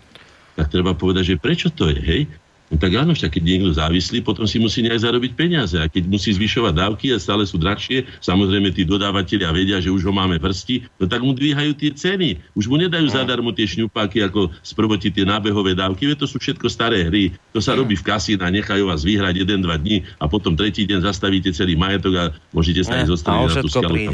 Poznáte, no. to sú staré techniky. To už v slovenských rozprávkach je napísané, čo majú tí traja bratia urobiť, že prvý padne, druhý padne, ale ten tretí tretí už sa poučí a ten sa nenapije, ten sa nedá opiť, ten sa nedá okradnúť a tak ďalej a tak ďalej. No, no trošku vás preruším, lebo máme prvého poslucháča na telefónnej linke, tak zistíme, že za akou otázkou. Dobrý večer. Halo, Dobrý po... večer prejem na Slovensku. Som rád, že ste ma zapli, lebo už uh, volám zo zahraničia, už som si myslel, že to položím. no, uh, tak nech sa páči. Uh, troš, troška sa to posúva. Uh, pozdravujem vás najprv, aj pána Hornáčka. Ďakujeme pekne. A uh, rád, by som sa, rád by som sa vrátil k tej téme uh, toho, tej rekapitulácie, nie k tým Šimečkovcom alebo Brainerov, alebo alebo e, k, k tomu, ale aby sme sa zrekapitulovali my sami. My sme museli robiť, rob, my musíme robiť nejaké chyby, my, ktorí sa považujeme za Slovákov, keď je to Slovensko v takom marase, ako je. Nemyslím v tom celosvetovom, sto, s tým s vami súhlasím. Hej, Slovensko sa nemôže vydeliť a tak ďalej a tak ďalej, ale predsa len čo sa týka charakteru slovenského štátu, dneska slovenský štát nie je štátom Slovákov. Kde sme my urobili chybu? Na to ste, pán Hornáček, neodpovedali. Ja vám poviem môj názor. Ja myslím, že my národovci, ak sa tak môžem aj ja nazvať, lebo tiež na Slovensku záleží, my sme strašne úzkoprsí. My sa, nes, my sa nestmelujeme, my sa roztriešťujeme. Ja neviem, vy si určite nepamätáte na diskusiu, ktorú s vami mal v Nemecku. E, človek niečo brnkne niekomu po nose, alebo nejaký názor len niečo povie a okamžite nastáva hádka, okamžite sa roz, rozdelujeme. Pozrite si jeden z vašich zborníkov, kde jedin, jeden jediný príspevok som mal na vašej e, konferencii a už som sa dostal na prvú stranu zborníku, lenže ako? Že ste ma tam zvozili a tak ďalej a tak ďalej. Ja som sa k tomu dostal cez, e, cez potom, e, cez môjho priateľa. To znamená, my sme neuveriteľne úzko, prosí pán Hornáček. My národovci sa trieštime počkajte. Počkajte, však nechajte posluchača dohovoriť a potom sa k tomu vyjadríte.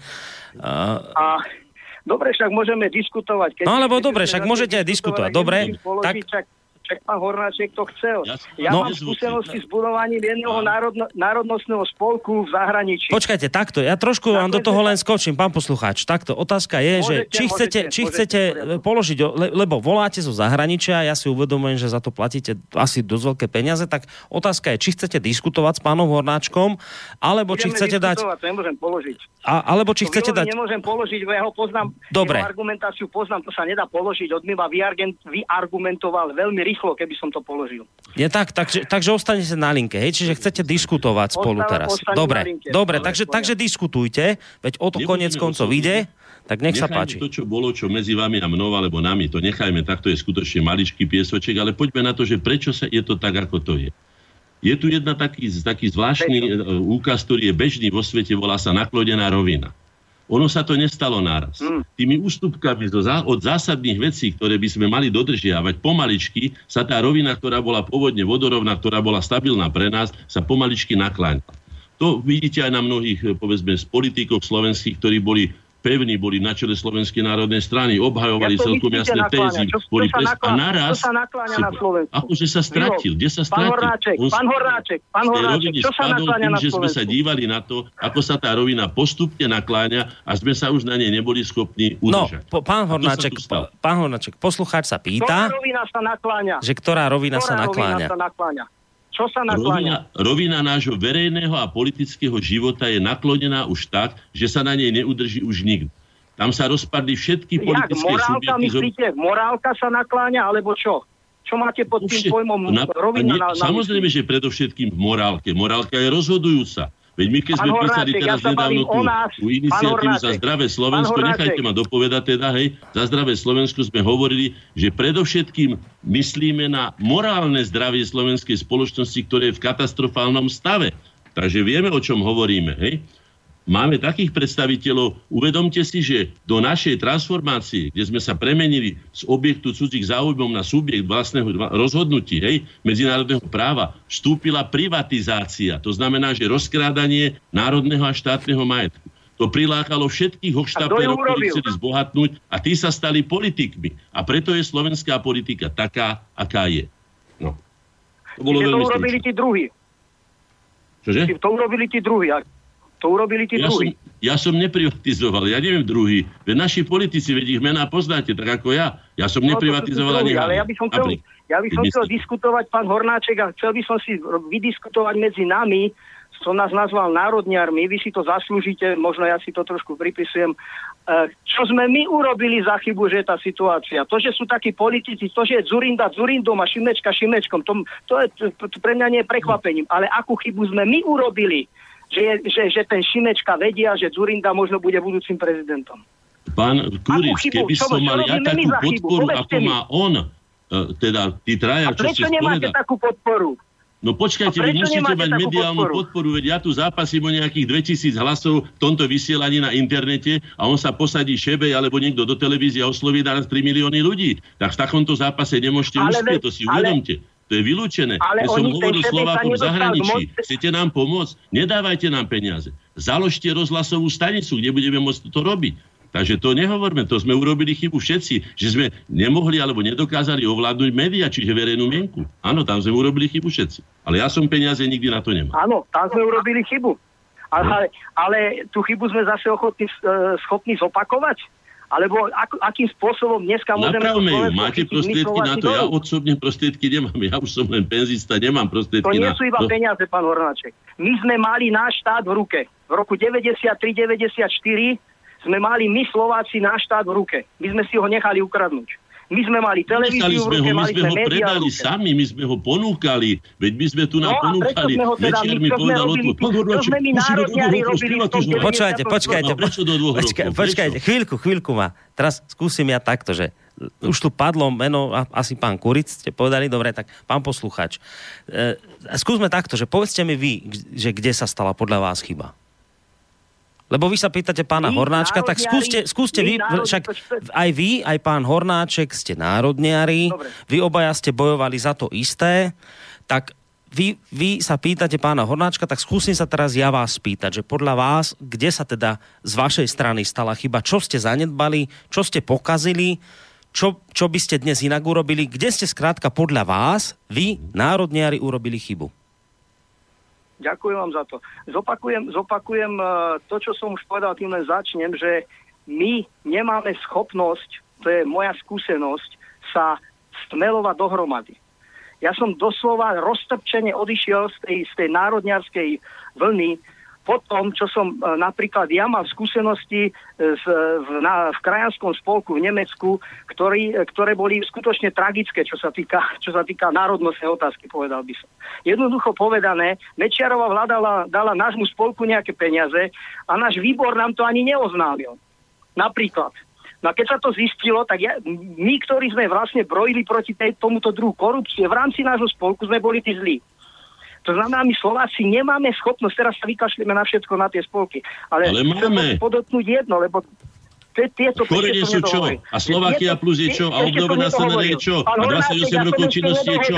Ja vám môžem povedať, že máme schopnosť. Ja som dôkazom toho aj korene na Slovakia, že áno. Okrem toho, ak to neviete, my sme si z Petra Virsíka zakladali u vás, sme zakladali kontinentálny výbor Svetového kongresu Slovákov, keď centrálne skapal a nikto ho neriadil, no, však vy obaja podľa mňa v tejto chvíli dobre, dobre. prezentujete to, prečo sa nevieme dohodnúť. Čak sa skúste aspoň vy dvaja teda počúvať. Boris, teraz ste to vystihnul. No. My teraz sme demonstrovali, kto sme my Slováci. No. Pán Hornáčik, vy sa pravda. slovu, máte no. lavínu informácií. Prosím vás, budete, budete ticho, keď ja hovorím.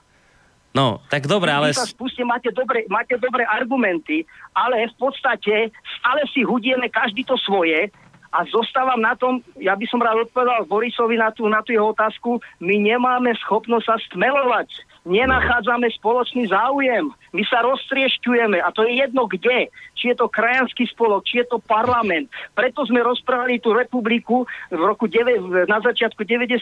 rokov, lebo sme nepochopili ten národný záujem, sa roztriešťovali. Boli sme sami proti sebe. Toto je problém. A tuto v tejto diskuzii sme to my dvaja demonstrovali zase celému Slovensku. A poviem ešte jednu skúsenosť, a môžem... Však počkajte, nech do, dopovie a potom... Ešte jednu skúsenosť vám povie. My sme zháňali ľudí v, po Nemecku, ktorí by boli schopní robiť národnú, národnostnú robotu. Hmm. A ľudia, hlavne intelektuáli, nám povedali, ja som z toho znechutený. A presne taký istý pocit mám aj ja z tejto roboty. Hmm. Ľudia, ktorí by mohli niečo urobiť, sa nakoniec z toho znechutia, lebo vidia tu skutočne až primitívnu úzkoprstosť ľudí, ktorí, sú, e, ktorí chcú robiť niečo pre Slovensko. No, a toto je základná chyba. No, pán Nornáček, tak vy s týmto nesúhlasíte. Ja. Ty, vy s týmto nesúhlasíte, tak, takže vaše argumenty... Ja vám, ja vám odpoviem na všetky vaše tézy, pán Kuris, čo ste povedali. Predovšetkým. Máme schopnosť sa spájať. moc moje meno. Viete, ja žijem v zahraničí a nechcel by som, aby sa moje Hej. meno rozširovalo. Po, dobre, už, však už povedal, takže už je to asi aj jedno teraz, ale... Dobre. dobre, tak pán poslucháč. No, Ďakujeme tak. pekne. Dobre, tak poviem takto. Máme schopnosť sa spájať. Dôkazom je napríklad Štúr, dôkazom je napríklad Hlinka, ktorý urobil perfektný, ja neviem, e, politický subjekt, dlhoročne splnil svoj program. To, čo chýba, a to je pravda, a nielen u nás, veď sa pozrite na Nemecko, kto tam vládne, kto tam rozhoduje, pozrite sa na Francúzsku, pozrite sa na Spojené štáty, či rozhoduje, alebo ako rozhoduje. Je to, je to nedostatok osobnosti. A nie, že by neboli tie osobnosti. Ja si myslím, že na Slovensku sú osobnosti. Aj v Amerike sú rozhodne lepšie ako to, čo tam je na čele, aj to, čo tam je, ja neviem, v Nemecku, lebo inde, ale nechcem sa miešať do cudzí. Ale nedostanú sa, nedostanú sa, ako sa povie, do hry Títo ľudia sa nemajú ako dostať do hry, veď ja keby som nemal vás, slobodný vysielač, o mne sa nikto nič nedozvie, pretože som na čiernej listine všetky, ako som už povedal. Dokonca mi to aj otvorene povedali. Sme ešte radi, že nás nevyvesia po uliciach, že s týmito sa nerozprávajte, týchto už vôbec neakceptujte, alebo prípadne ešte aj horšie, ako to bolo za súlu z diktátora, hej, v Ríme, že boli proskribovaní v listine. Poďme ďalej. Čiže je to otázka osobnosti. Ja pripomeniem len toľko to. Keď sme videli, že Svetový kongres Slovákov sa rozpadá, akože už dneska vôbec neexistuje, dobre počujete, neexistuje, nič nerobí, tak sme založili my korene cez Petra Virsíka, už síce neži, neživého, hej, ale teda áno, ešte žije spustu svetkov, aj ten pán, čo so mnou rozpráva, pán Vladohej, aj iný, pán Klimo a ďalší, pán Zelenaj a ďalší, založili kontinentálny výbor Svetového kongresu Slovákov, ktorý mal rovnakú e, štruktúru, ako mala Slovakia plus, to znamená, že ekonómovia, ja neviem, lekári, ja neviem, kultúrni pracovníci a tak ďalej a tak ďalej. No, poďme ďalej. To znamená, a ďalšia vec, ja som sám, alebo my, čo sme založili korene Slovákiu, plus sme dôkazom toho, že sme nielen, máme tu na svoje heslo, múdrosť, svornosť, vytrvalosť. Tak akože nemáme, keď sme vydržali 25 rokov pracovať. Ja teda už 28 rok bude v marci, čo vediem, Nechal som svoju profesiu, je pravda, že mám biednú penziu, veď som nemala nikde zarábať, to som už povedal, ale čo budem na tým lamentovať? Bolo treba sa chopiť práce, ja som sa postavil, obetoval som svoj vlastný ateliér, 28 rokov slúži slovenskej inteligencie a urobili sme kus roboty. Nebudem hovoriť, aký, veď to budú súdiť dejiny, to ja do toho sa nejdem miešať, ale je pravdou, že náš program z roku 1990, citujem, pripraviť Slovákov ako zvrchovaný o svojich veciach a vzťahoch samostatne rozhodujúci národ sa stal 1.1.93 skutočnosťou. To znamená, že patríme k tým mala, alebo vôbec myslím, že jedinou generáciou celých slovenských dejinách, ktorá za svojho života naplnila svoj, svoje Samozrejme, dal som dohromady špičkovú inteligenciu. Čo si myslíte, ako? Ja som ich nemal čím platiť, ani som ich nikdy neplatil. Ale išiel som im príkladom, keď som videl nejaký článok od niekoho pre mňa neznámeho. Išiel som za ním, za Jergušom Ferkom za, ja neviem, e, za profesorom Kačalom. Nechcete ku nám ísť, poďte, popočúvajte, ako čo a hento. Pomaličky no. som dal dohromady najsilnejšiu skupinu, Dobre. aj najpočetnejšiu, ktorá kedy robila slovenských dejín na, Dobre, na, na Čiže, pán Hornáček, z vášho uhla pohľadu nič z toho, nič toho, čo hovorí pán poslucháč, nie je pravda, že nič také, že akože by sme sa nevedeli spájať, drži, držať spolu, nie je pravda, lebo vy to dokladujete na týchto to, udalostiach, akých ste teraz tu pomenovali. Takže skúsme ešte poslucháča vypočuť, že či teda toto uznáva, tieto môžem argumenty, povedať, ktoré ste povedali. povedať jednu vetu. No nech sa páči. Pán Vilo Hornáček, viete, čo mi je ľúto? To je práve tá situácia, že človek, ktorý vie, ja viem, že ste, vybo, že ste podpísal tú deklaráciu zvrchovanosti na začiatku 90. že takí ľudia ako vy sú v takom postavení, ako vy hovoríte, že je. A toto je naša tragédia. To, toto je problém, ktorý musíme riešiť. Pochopte, toto. My nemáme odozvu u obyvateľstva. Nemáme. A toto, túto otázku si musíme neustále klásť. Prečo? Prečo nemáme tie médiá? Lebo nám ich niekto zobral. Prečo sme si ich nechali zobrať? A tak ďalej a tak ďalej. Prečo si ich nevytopieme? Počkajte, ale nechajme zase Slovákov. poslucháča teraz chvíľu. Žije ja. na Slovensku málo Slovákov. Ja keď sa so Slovákmi rozprávam, samozrejme máme, máme svoje vlastnosti, ktoré dobre poznáme, ale keď sa rozprávam so Slovákmi, s bežnými Slovákmi, aj, aj e, nemusí to ísť v centre, nechodím do Bratislavy, ale to sú, to, sú, to sú v podstate národovci alebo národne uvažujúci ľudia. My si musíme priznať jednu chybu. My nie sme schopní podchytiť populáciu Slovenska. Toto, toto je naša chyba. Toto je problém, na ktorým my musíme uvažovať. Možno vy nie, lebo vy ste skutočne urobili hodne, urobili ste stálu konferenciu a tak ďalej a tak ďalej. Ale tá práca sa nepresúva medzi ľudí. Slováci ne, nežijú ako Slováci. A toto je naša chyba, lebo my im to musíme povedať. Toto je môj problém, ktorý mám so Slovenskom. Ľudia sú ochotní robiť, ale ako keby sme stali pred dverami, ktoré sú nám zavreté. Prečo? Na to mi odpoveste. Však vy máte viac skúseností v tomto. Áno, odpoviem. Ja sa neživím no, predovš- predovšetkým treba povedať takto. My sme v našom základnom vyhlásení povedali toto. V prvej vete, tu budem citovať. Týmto svojim rozhodnutím preberáme na seba príslušný podiel morálnej a odbornej zodpovednosti, ktorá prislúcha inteligencii v demokratickom a právnom štáte. Bum. Politickú zodpovednosť sme neprebrali. Koľko ľudí to čítalo? To znamená, že aby ste vedeli, prečo sme sa nedostali medzi ľud, pretože nikto nám to neumožnil a tí, ktorí mali, pretože aj v organizme je to tak, že mozog vymýšľa, vytvára nejaké idei, ale potrebuje ruky, potrebuje celý organizmus, aby pomáhal uskutočniť to, čo on hovorí ale mozog dokáže skutočne robiť len to, čo sme robili my, vytvárať idei a tie idei sa ujali, národ ich prijal, respektíve boli rovnaké, ako ten národ potreboval v tej dobe, v ktorej, bol, v ktorej sa odohrávali veci. A splnili sme tým pádom svoju úlohu je na, na čase, aby prišla nová generácia ľudí a spolu s nami pochopiteľne nikto neuteká a neháže flintu do žita, bojovali ďalej, vytvorili si svoj generačný program. Ja na to už od roku 2008, dobre počujete, to je už 10 rokov, upozorňujem na každej našej konferencii. Vyzývam mladú generáciu, ponúkam im náš priestor, naše kontakty, čas nášho programu, ktorý chcú, aby ho kriticky zhodnotili. Ja už neviem, čo mám iné urobiť. Povedzte ešte, tak viete ľudia zvolili za prezidenta pana Kisku. Takýchto ľudí máme vo vláde. To znamená, že tá, že tá robota, ktorú robíme v populácii, nemá, nemá odozvu. Pochopte to. Nemá. Len, len Nie, že- pochopte to, veď ja to Tento vidím, ja to nepotrebujem, veď ja to vidím rovnako ako vy, kriticky som sa k tomu mnoho razy vyjadril, je náš ale vys- problém. vysielač nemám, nemám pán vysielač, len mo- tento jediný, ktorý je. Ja, ja No možno by som skúsil to tak povedať, však ja sa nechcem tu stavať do role nejakého rozhodcu a už vôbec nie toho, kto to tu ra- teraz má Ale rozlúsknuť, len to podľa mňa...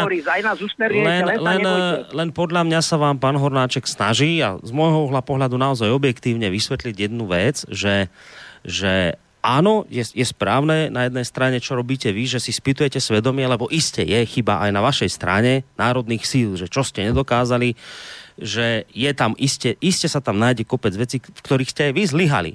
Ale Myslím si, a v tomto smere má podľa mňa pán Hornáček pravdu, keď hovorí, že, alebo naznačuje, že si zbytočne sypete veľa popolu na hlavu, lebo niektoré veci skrátka nedokážete z objektívnych dôvodov prelomiť. To je presne to isté, keď vám povie, že keď niekto ako pán Šimečka príde, ja neviem, do vysielania RTVS, alebo niekto iný, to je jedno, preto ma napadlo, lebo dnes to meno padlo. A on tam má dvere otvorené. Rozumiete, on tam má dvere otvorené a on tam niečo povie a zachytí to, ja neviem, že milión ľudí a teraz príde pán Hornáček, on nemá tam dvere, ani vy tam nemáte dvere otvorené, vy máte dvere otvorené len sem ku nám a toto zachytí, ja neviem, poviem príklad, to nie je pravda, ale nech, nech to je ako príklad, že 2000 ľudí, tak vy z objektívnych dôvodov nemáte možnosť zachytiť taký objem ľudí, ktorých by ste mohli s, s, e, svojim názorom presvedčiť.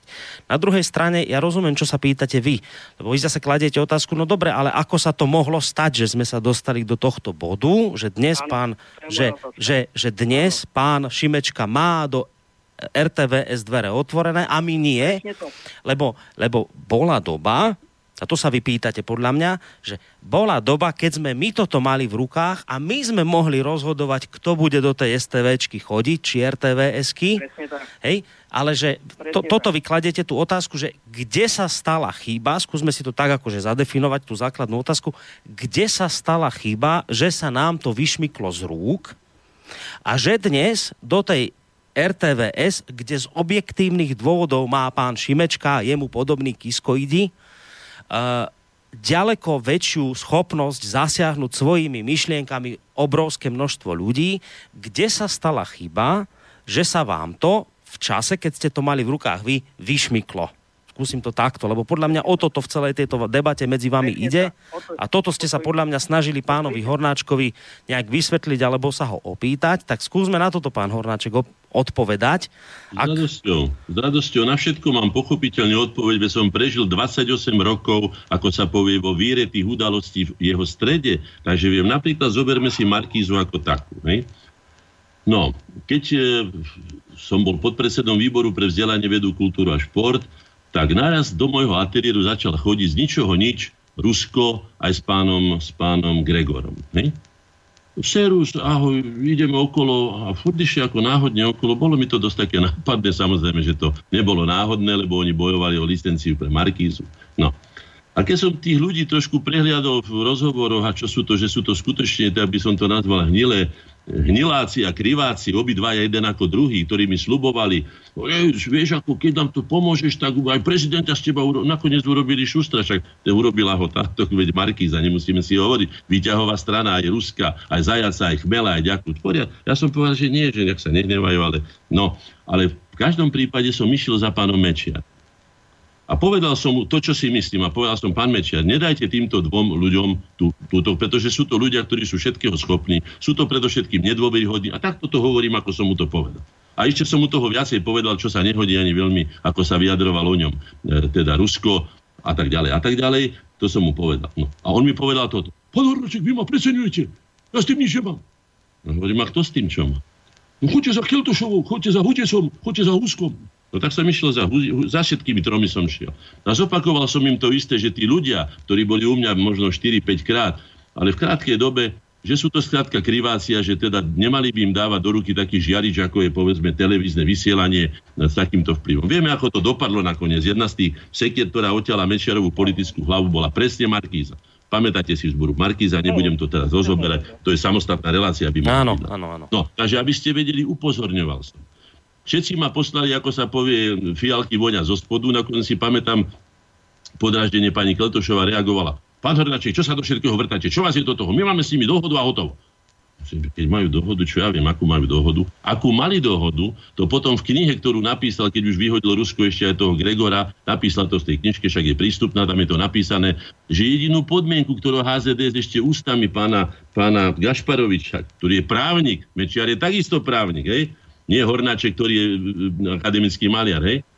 že jedinú podmienku tam píšte nám povedali, že dúfam, že budete slušní. No ak od ľudí, ktorých som ja označil, že sú to kriváci, oni ožiadali, že dúfame, že budete slušní, tak potom si myslím, že to je, ja neviem, ako by som to nazval, nazvite si to sami. Je, je to také, aké to je. Toto podpíšem vlastnou krvou, pretože to tak bolo a urobil som všetko preto, aby sa to nestalo. Boli dve sekery, ktoré osekli Mečiarovi politickú hlavu, okrem chýb, ktoré narobila aj ona, nebudem to teraz rozoberať, to je samostatná záležitosť.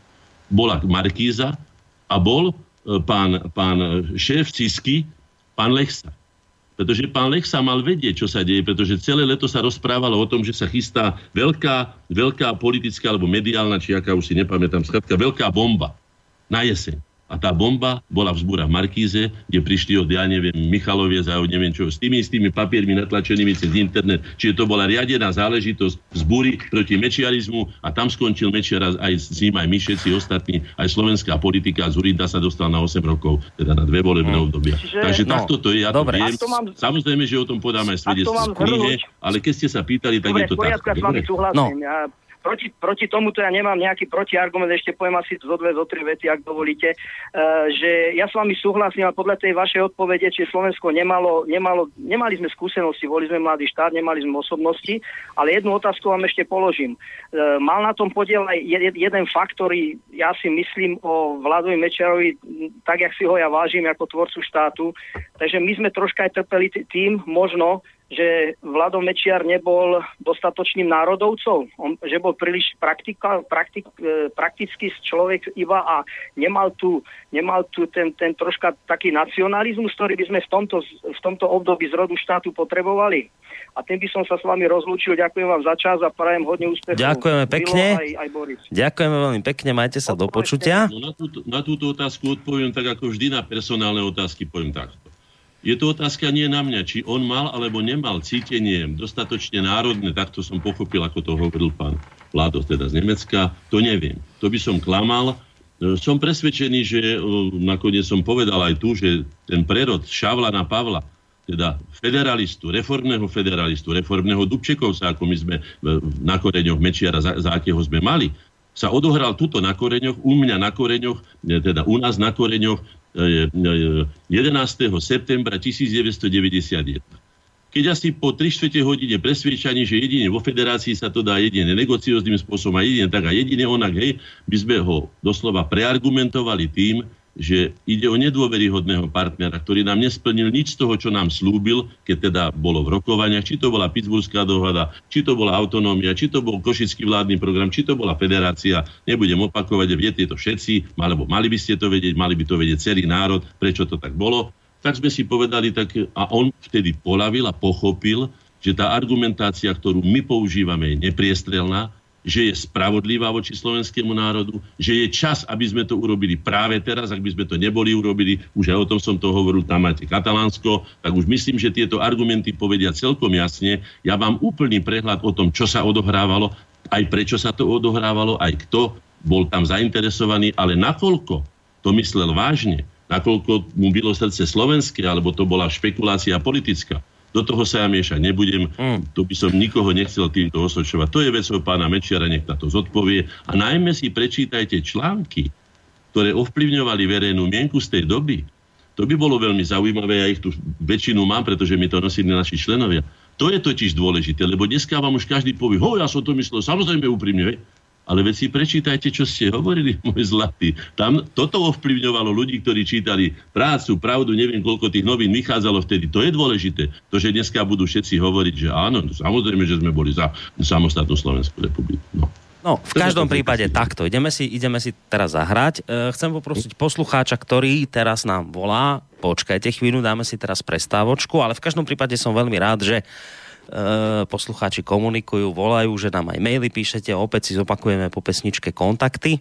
Ja ešte predtým, ako pesničku zahrám, chcem povedať jednu vec. E, po tomto telefonáte, ktorý tu zaznel, smerom k tomu poslucháčovi, ja som veľmi vďačný, že túto tému otvoril a som mu zároveň aj veľmi vďačný, že akoby veľa vecí vníma seba kriticky, lebo tá seba kritickosť je veľmi dôležitá. Ak ju stratíte, tak uh, máte tendenciu sa stratiť úplne. Čiže je fajn, že ste seba kritickí, ale myslím, že netreba byť prehnane seba kritický, pretože keď sa pýtate, po, podľa mňa, len, a ja som pri tom nestál, ja len povedzme, že 5 rokov vediem nejaké, alebo ani nie celých 5 rokov vediem nejaké rádio, slobodný vysielač a viem, že veľa vecí proste dopredu neviete predpokladať ani vy ste nemohli národné sily predpokladať, čo po tom 89.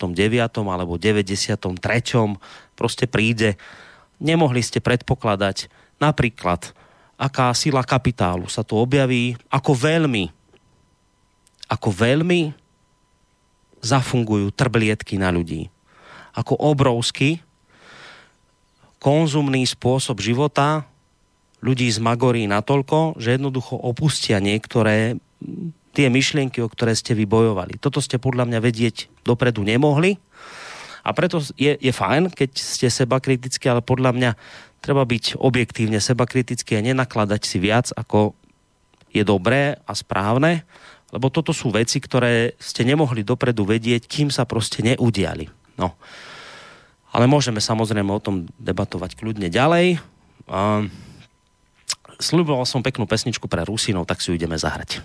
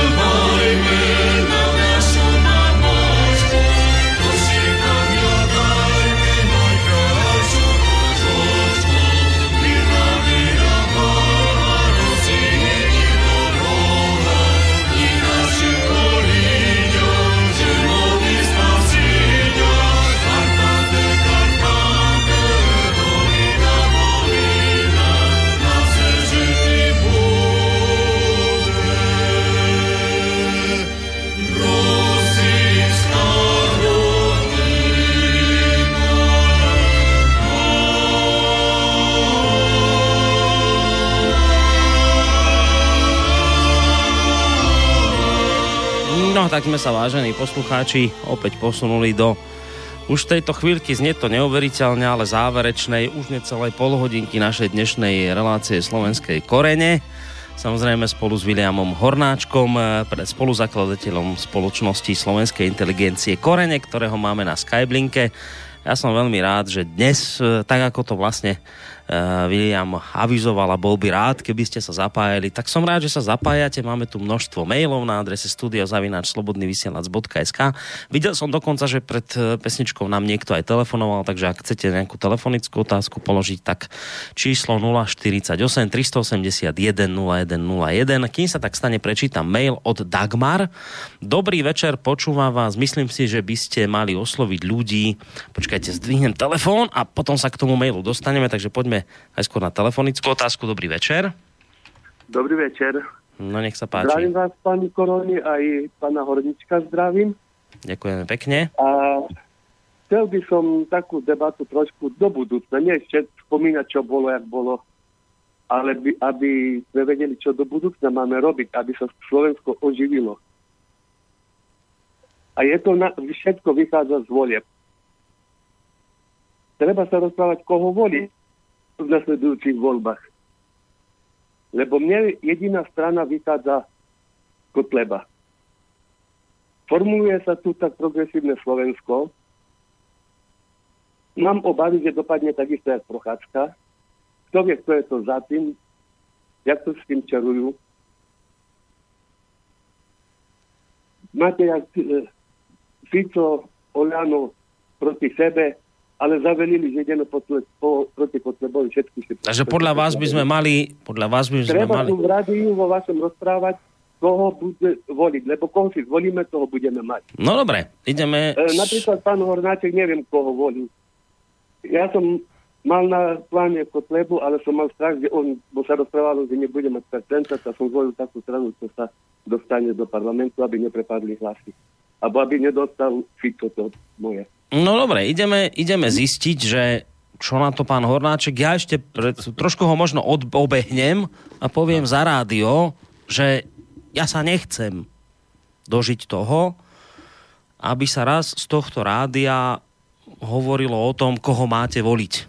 Ja predpokladám, že poslucháči tohto rádia sú dostatočne rozumní a slobodní ľudia natoľko, že si tieto veci vedia v hlave zrovnať sami to, čo môžeme my robiť, je nejakým spôsobom otvárať témy, ktoré povedzme do tých normálnych médií sa nedostanú a tým pádom formovať nejakú hodnotovú orientáciu ľudí, ktorí potom na základe toho budú pristupovať aj k voľbám. Ale ak by sa niekedy stalo, že z tohto rádia budete počuť, koho máte konkrétne voliť, tak potom toto rádio rýchlo zavrite, lebo je to katastrofa. To je môj názor. No pán dobre, Hornáček. nemusíte sa obávať, pán Korony, pretože mňa poznáte roky a ja to už roky riešim. E, ja som povedal mnoho razy, aj keď chceli, aby som bol predsedom Slovenskej národnej strany, prišli za mnou celá delegácia a tak ďalej. Povedal som im celkom zásadné stanovisko, že nie som a nedokážem byť tzv. stranický typ. Ja môžem stavať národné mužstvo, to znamená, že ak je takto dobrý v Michalovciach, tak bude Michalovčan, ak je takto dobrý v Trnave, bude z Trnavy, ak je Oravec alebo Záhora, to je jedno, skladka staviam národné mužstvo. A korene sa skladali z ľudí, už som to tu mnoho razy povedal, doslova antagonisticky vzdialených, čo sa týka politických názorov a tak ďalej, ale boli to Slováci, celý Slovákom dobre, Slovákom aj dobre urobili, riešili tieto veci na odbornej úrovni a tak ďalej. To znamená, že presne čo ste povedali, ja som nikdy mena nehovoril, ani to nie je potrebné, ja hovorím s inteligentnými ľuďmi a keď raz hovorím o hodnotách, no pochopiteľne budem voliť tých ľudí, ktorí sa mi overili v živote, ktorých poznám, ktorých mám aspoň akú takú záruku, hoci aj to musím povedať, to je moja skúsenosť, že ľudia, ktorí tu na koreňoch hovorili rozumne, rozumne sa správali a kultúrne, tak tu boli rozdané karty, ako sa hovorí, sa stali doslova, ja neviem, ako by som to nazval, ale som to povedal, že keby som sa vrátil k malovaniu, tak by som urobil také obrazy, ako sa ľudské tváre premieniajú na svinské rypáky. To som videl mnoho razy. A vy ste boli toho svetkom ako posluchači, takisto, takže nebudem sa k tomu vrácať. Aké časy to žijeme, sme si povedali, hej? A ja by som to doložil akú dobu to tvoríme, pretože časy sú také, akí sme my ľudia. Iné časy neexistujú. Jedine keby tu sme boli ako ľudia neexistovali, tak potom tá príroda si tvorí podľa tých, tých zákonitostí a zákonov, ktoré sú, ale my tu máme spoločenské zákony. Máme tu na ideológie, máme tu náboženstva, máme tu filozofie, máme tu kultúry, máme tu rôzne pohľady, ktoré teda dávajú nám, ľuďom, vďaka tomu, že teda máme trošku viacej toho rozumu, alebo mali by sme mať, alebo mali by sme ho používať, keď už máme viacej, samozrejme. To je podmienené viacerými skutočnosťami. Si uvedomiť, že my žijeme také časy, akú dobu tvoríme. A keď si uvedomíme aj v tomto, že tam, ako povedal predošlý pán Vlado, že, že už sme znechutení a odišli sme a mnohí znechutení, tak ja vám poviem za seba. Ja som už bol toľko razy znechutený, niekedy aj 10 razy za deň, že som už si tisíc razy povedal, už to vykašli sa na to. Vráť sa naspäť k malovaniu, tam sa uživíš, nemal si nikdy problémy, kým si to robil. E, nakoniec je ti to blízke, píš básne, vydávaj knihy, mám toho more, ne, môže si to sám ilustrovať, môže si, ja neviem čo všetko.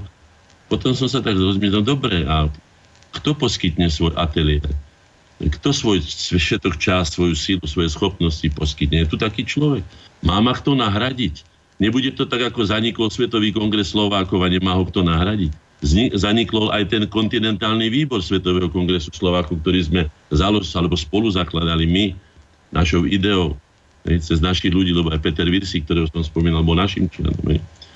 Dokonca by som povedal, že málo ľudí nájdete, ktorí sa v tomto národnom košiariku našom ako si uplatnili, ktorí neprešli koreňami Slovákiou a obnovenou Slovenskou národnou radou.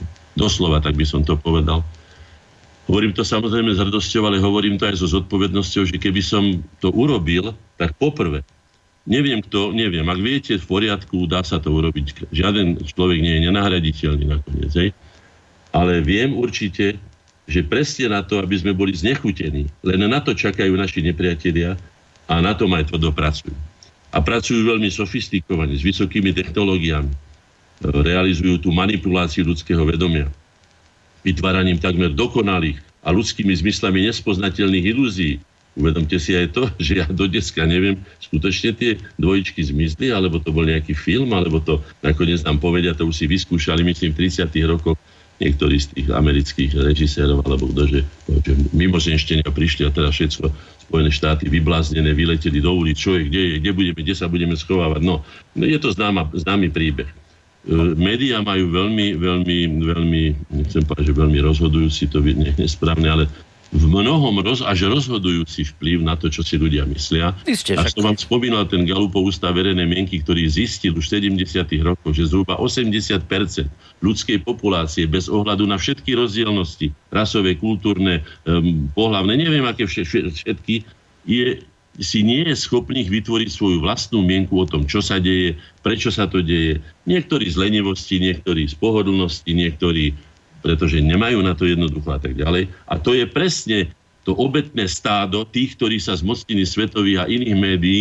ktorí im to vložia do tej, prepačte zaviera, no tak do tej prázdnej alebo neschopnej hlavičky schopné takto si sám utvoriť svoju vlastnú predstavu.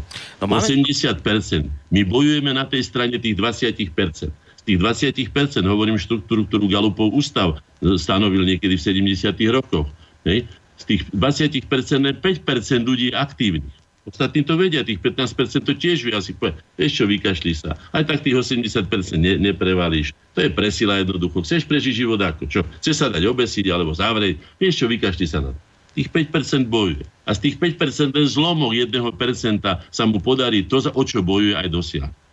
My sme dôkazom, naša generácia, teraz nehovorím len o koreňu, nehovorím o Slovakii, hovorím o celom slovenskom národe, že v tomto okamihu toho osudového prelomu, ktorý sme my zažili, ktorého sme my účastníkmi, aj spolutvorcami, sa odohralo nesmierne veľa dôležitých vecí, keď sme sa my upgradeovali, ako sa to teraz hovorí, teda Zmenili sme sa zásadne, ako keď sa zmení larva na motýla. To sa tu stalo. Že, že niečo zásadné, naraz sa to puklo naraz sme videli slnko, naraz sme videli, že sme my rovnoprávni, že sme naraz so 180. členom, že sme, ja neviem, medzinárodných organizáciách. A znovu zopakujem, ja som veľký kritik toho, čo sa deje a mám na to aj argumenty. To znamená nielen nadávať, že ty si taký, ale viem aj prečo sa tak odohrá. A v čom to bolo? A že sa tomu mohlo aj zabrániť a sme, sme dokonca bojovali za to. A dokonca mám aj dokumenty o tom, keď sme písali a čo sme písali, napríklad proti privatizácii, ja neviem, keď to tak poviem teraz už, kolipských ateliérov sme napísali, že je to národné kultúrne bohatstvo. Napriek tomu ich sprivatizovala, pokiaľ No, vieme. pán Hornáček, počujte, máme niekoho na telefónnej linke a dlhú, dlhú, dlhú, dlhú, dlhú, dlhú, dlhú, dlhú dobu už čaká, tak poďme si ešte v závere relácie a jeho vypočuť. Dobrý večer. Dobrý večer, tu je Tomáš, Považskej distrikte. Nech sa páči. Ja som chcel povedať, a pán Horňáček to všetko povedal, ten pán z Nemecka je naivný, pre Boha. Veď tá sila ovláda celý svet, hospodársky, kultúrne devastuje celý svet a on sa pýta, ten pán z Nemecka. Inak zaujímavé je, že prečo je v Nemecku, prečo není na Slovensku. Že čo sme my urobili pre Boha, ale my sme vzdorovali, my sme boli jedna z krajín, Juhoslavia vzdorovala ešte viac, preto to tam aj zničili. Ale Slovensko sa bránilo ako úctihodne. Vďaka aj takým ľuďom, ľuďom ako je Horňáček. A taký, pech, taký naivný aktivizmus, čo ten pán z Nemecka hovoril, veď to je mimo reality, ten pán je, ako žije v nejakej inej realite. Ale uvedomme si, že Slovensko existuje, to je, to je dobré a Slovensko má ži- vyššiu životnú úroveň ako Maďarsko a to nebolo tisíc rokov. Tak, ďakujem. Ďakujeme veľmi pekne, majte sa do počutia. No, No. pán Hornáček, blížime sa... Áno, v tej téme samozrejme budeme sa stále Záveru. k tomu a to bude téma aj ďalších relácií, pretože to, čo tu ja mám, pán Korony, to sa nedá povedať už No však veď, ale my toho- sa nikde neponáhľame, pán Hornáček, veď my máme kopec času, relácií, množstvo pred sebou. Dnes je fajn, že sa vám podarilo vyprovokovať poslucháčov k reakciám, však vidíte, celé to bolo o poslucháčských reakciách. Ešte aj teraz tu mám nejaké neprečítané maily, takže to je fajn. V konečnom dôsledku to konečne začalo takto fungovať, že sa to melie, že diskutujeme, tak bude fajn, keď to vlastne bude pokračovať aj v ďalšej relácii. Bude, ja to v podstate no. len si tu dám záložku do toho, čo som si pripravil, to, čo tu mám okolo seba, pretože musíme sa dostať k tomu, že ako sa to vlastne odohralo, odkiaľ to prišlo, pretože minule som mal jeden veľmi taký nepríjemný a, a taký, taký rozhovor s, s našim členom z Kanady, ktorý mi tu rozprával, že a ruskí mužíci a títo, to všetko a tá revolúcia tam aj to, ja mu hovorím, prosím ťa Mirko, odkiaľ prišiel pán Trocký do, do toho Ruska, k tomu, ty hovoríš tomu zavšivavenému ruskému mužíkovi, čo ja samozrejme neberiem a je to pre mňa odporné vôbec takto ľuďom rozprávať o komkoľvek. No a odkiaľ prišiel ten pán Lenin? A my sme sa učili, že niekde v Razlive bola, že bol hentam a zavre. Veď on prišiel zo Švajčiarska, ešte aj syfilis si odtiaľ doniesol, z tých bádenov. A myslím, že aj v hlave poriadne, pretože sem doniesol ideológiu výlučnosti jednej triedy, to jedno akej na druhou triedou. Svetovú revolúciu, rozvrat a tak ďalej. Veď už ja si myslím, že ten poriadok urobia aj s tým Kremlom, ale do toho sa ja miešať nebudem, to je ruská záležitosť. Ako viete, toho roku už veľmi neoslavovali, tuším ani Putin sa nezúčastnil tej tzv. veľkej oktobrovej socialistickej revolúcie a tak ďalej. Odkiaľ to prišlo, prosím ťa? Odkiaľ prišli? Ja sa spýtam, odkiaľ k nám prišla prostitúcia? Odkiaľ k nám prišli drogy? Odkiaľ k nám prišla zločinnosť? Nie z Vegasov náhodou? ktoré žijú z toho a už, že čím ďalej viacej štátov Spojených štátov amerických žije z toho, že dovolili automaty, že už dovolia drogy. Veď z čoho žijú tie štáty? Nežijú náhodou z vlastného rozkladu? To sa ja pýtam, vy si polož, od, odpovedzte si, to prišlo z východu? No, tak podľa môjho názoru nie. Tuto má pána Cecila Rodeca vyťahnutého z, z, z, čo si môžete aj vynájsť, ja neviem, ako sa to volajú tieto Google či, či Wikipedia hej, a tak ďalej. To bol človek, ktorý chodil na lovo domorodcov s brokovnicou a sa s tým chválil. Má desiatky svoj, možno že aj viacej po, po, po britskom impériu. Chvália sa ním. Ja som si tu prikystal, som si vypísal len z toho týždňa, ktorý bol ten vianočný, teda ten, ten e, adventný týždeň, že aké programy, akými programy útočili, to, ak to stihnem ešte, to vám aspoň prečítam, útočili na naše, predovšetkým samozrejme deti. Aké programy tam išli, to je z oficiálneho. Počúvajte, ja to dúfam, že mi to, koľko tu máme ešte 4 minúty. Príklady a vzory verejne a masovo propagované mass médiami. Poďme na to. 48-ročná žena, 48-ročná matka je neriadená strela. To je ako vzor. Matka nie, že zodpovedná pani, stará sa o domácnosť, ja neviem, vzor na ma... Nie, neriadená strela. Názvy programu budem čítať na UPC, ktorú teda trpím aj ja. Zámena manželiek. Posadnutá zlom, horor. Lúpež po taliansky. Myšlienky vraha, seriál. Gigolovia, ten seriál, viete čo, som si asi jednu túto, ale nedopozeral som to. Veď to je, to, je, to je návod na mužskú prostitúciu, to je pre niečo príšerné. To je už pre mňa na úrovni pornografie, to ide v normálnom UPCčku. Bostonské vraždy, seriál. Vraždy na pitevnom stole. Myšlienky zločinca, jedenástka, to znamená, že seriál. Teraz poďme ďalej. Hitler a ženy. Hitler a megastavby. Hitler a neviem čo všetko. Nie je to náhodou propagácia nacizmu? My sa tu, my nemôžeme Otisovi ústa otvoriť, aj keď to, či to bolo tak alebo onak, ani pravdu povedať, a tu je to napriek tomu všetkému. A neviem, či to viete, že západonemecký rozviedku založil a do maja 1968 viedol nacistický generál Reinhard Gehlen. U nás sa nič také nestalo. A čo to sú za spôsoby? Tuto máte napísať, čo urobil prezident Tiso v tejto pozícii voči povedzme tomu, tomu Hitlerovi. Keď dneska sa niekto čuduje, že my sme tak dopadli, lebo henta. Viete si predstaviť, no. keď ja Mečiar povedal, že plachá slnka zahraničného kapitálu. Musíme končiť, Prosím, pán Hodnáček, nedá sa Zahraničný a medzinárodný kapitál je najtyranskejší tyrannosaurus, ktorý existoval a my sa tu budeme na čo hrať, že, že sme podľahli my 5,5 miliónový počet ľudí. Nič, nechajte si zajsť chuť, aj vy na to, o čom chcete rozprávať, aj poslucháči na to ešte, čo by chceli počuť, však Nepočujeme sa, hádam, naposledy. Dúfam, že to ešte pokračovať bude. To je vlastne informácia pre poslucháča, ktorý sa v tejto chvíli snaží dovolať a aj pre poslucháčov, ktorí písali maily a hnevajú sa na to, že sme všetky nestihli prečítať. To, čo sa stihlo, sa stihlo. Mrzí nás, to bude fajn, keď v ďalšej relácii e, sa dostaneme k viacerým z vašich mailov. Môžeme to celé aj tak postaviť, že to bude diskusia vás, poslucháčov, s pánom Hornáčkom, ale v každom prípade na dnes vám, pán Hornáček, veľmi pekne ďakujem. Ešte mi neďakujte, pretože ja vždy musím povedať bodku, toho sa nevzdám, aj povedzte, čo ešte kľudne povedzte. Minúty, tak predovšetkým z toho štúra, čo ste citovali na začiatku, neopúšťajme sa. Hovorí presne, neopúšťajme sa krajenia slovenský, lebo kto sa sám neopúšťa, nebýva opustený. Na to vždy pamätajme. Veľa z nášho osudu, oveľa viac ako kedykoľvek predtým, je v našich rukách. Tak to využijem. Ďakujem vám pekne. Ďakujeme aj my veľmi pekne vám, pán Hornáček. Majte sa do počutia. Do počutia. To bol teda, e, vážení poslucháči, pán William Hornáček, spolu zakladateľ spoločnosti Slovenskej inteligencie Korene, ktorý si myslí, že bude mať posledné slovo, ale nebude mať, lebo si ho zoberiem ja. Prečítam ešte aspoň na záver jeden z vašich mailov, kde nám píše Stanislava, uh, myslím, že dnes je výborne postavená relácia. Pán z Nemecka nastolil veľmi vážnu, ale podstatnú otázku, kde nastala chyba, že Slovensko ide zlým smerom, ako má. Pán Hornáček určite pre Slovensko položí dušu, ale napriek tomu žijeme v dobe, keď vládnu sily, ktoré pošliapavajú národné aj morálne hodnoty, prečo Slovač ustupuje hlupákom, to je otázka. Potrebujeme ľudí, ktorí by vedeli postaviť národ na nohy a hoci aj vytiahnuť na námestie. Fandím pánovi Hornáčkovi, rádiu Slobodný vysielač, mimoriadne Borisovi Koronimu, aby ste vydržali a boli s nami naďalej. To nám napísala Stanislava a ja vám slubujem, že vydržíme. Naďalej a vám a všetkým ostatným venujem záverečnú pesničku. Majte sa pekne a do počutia.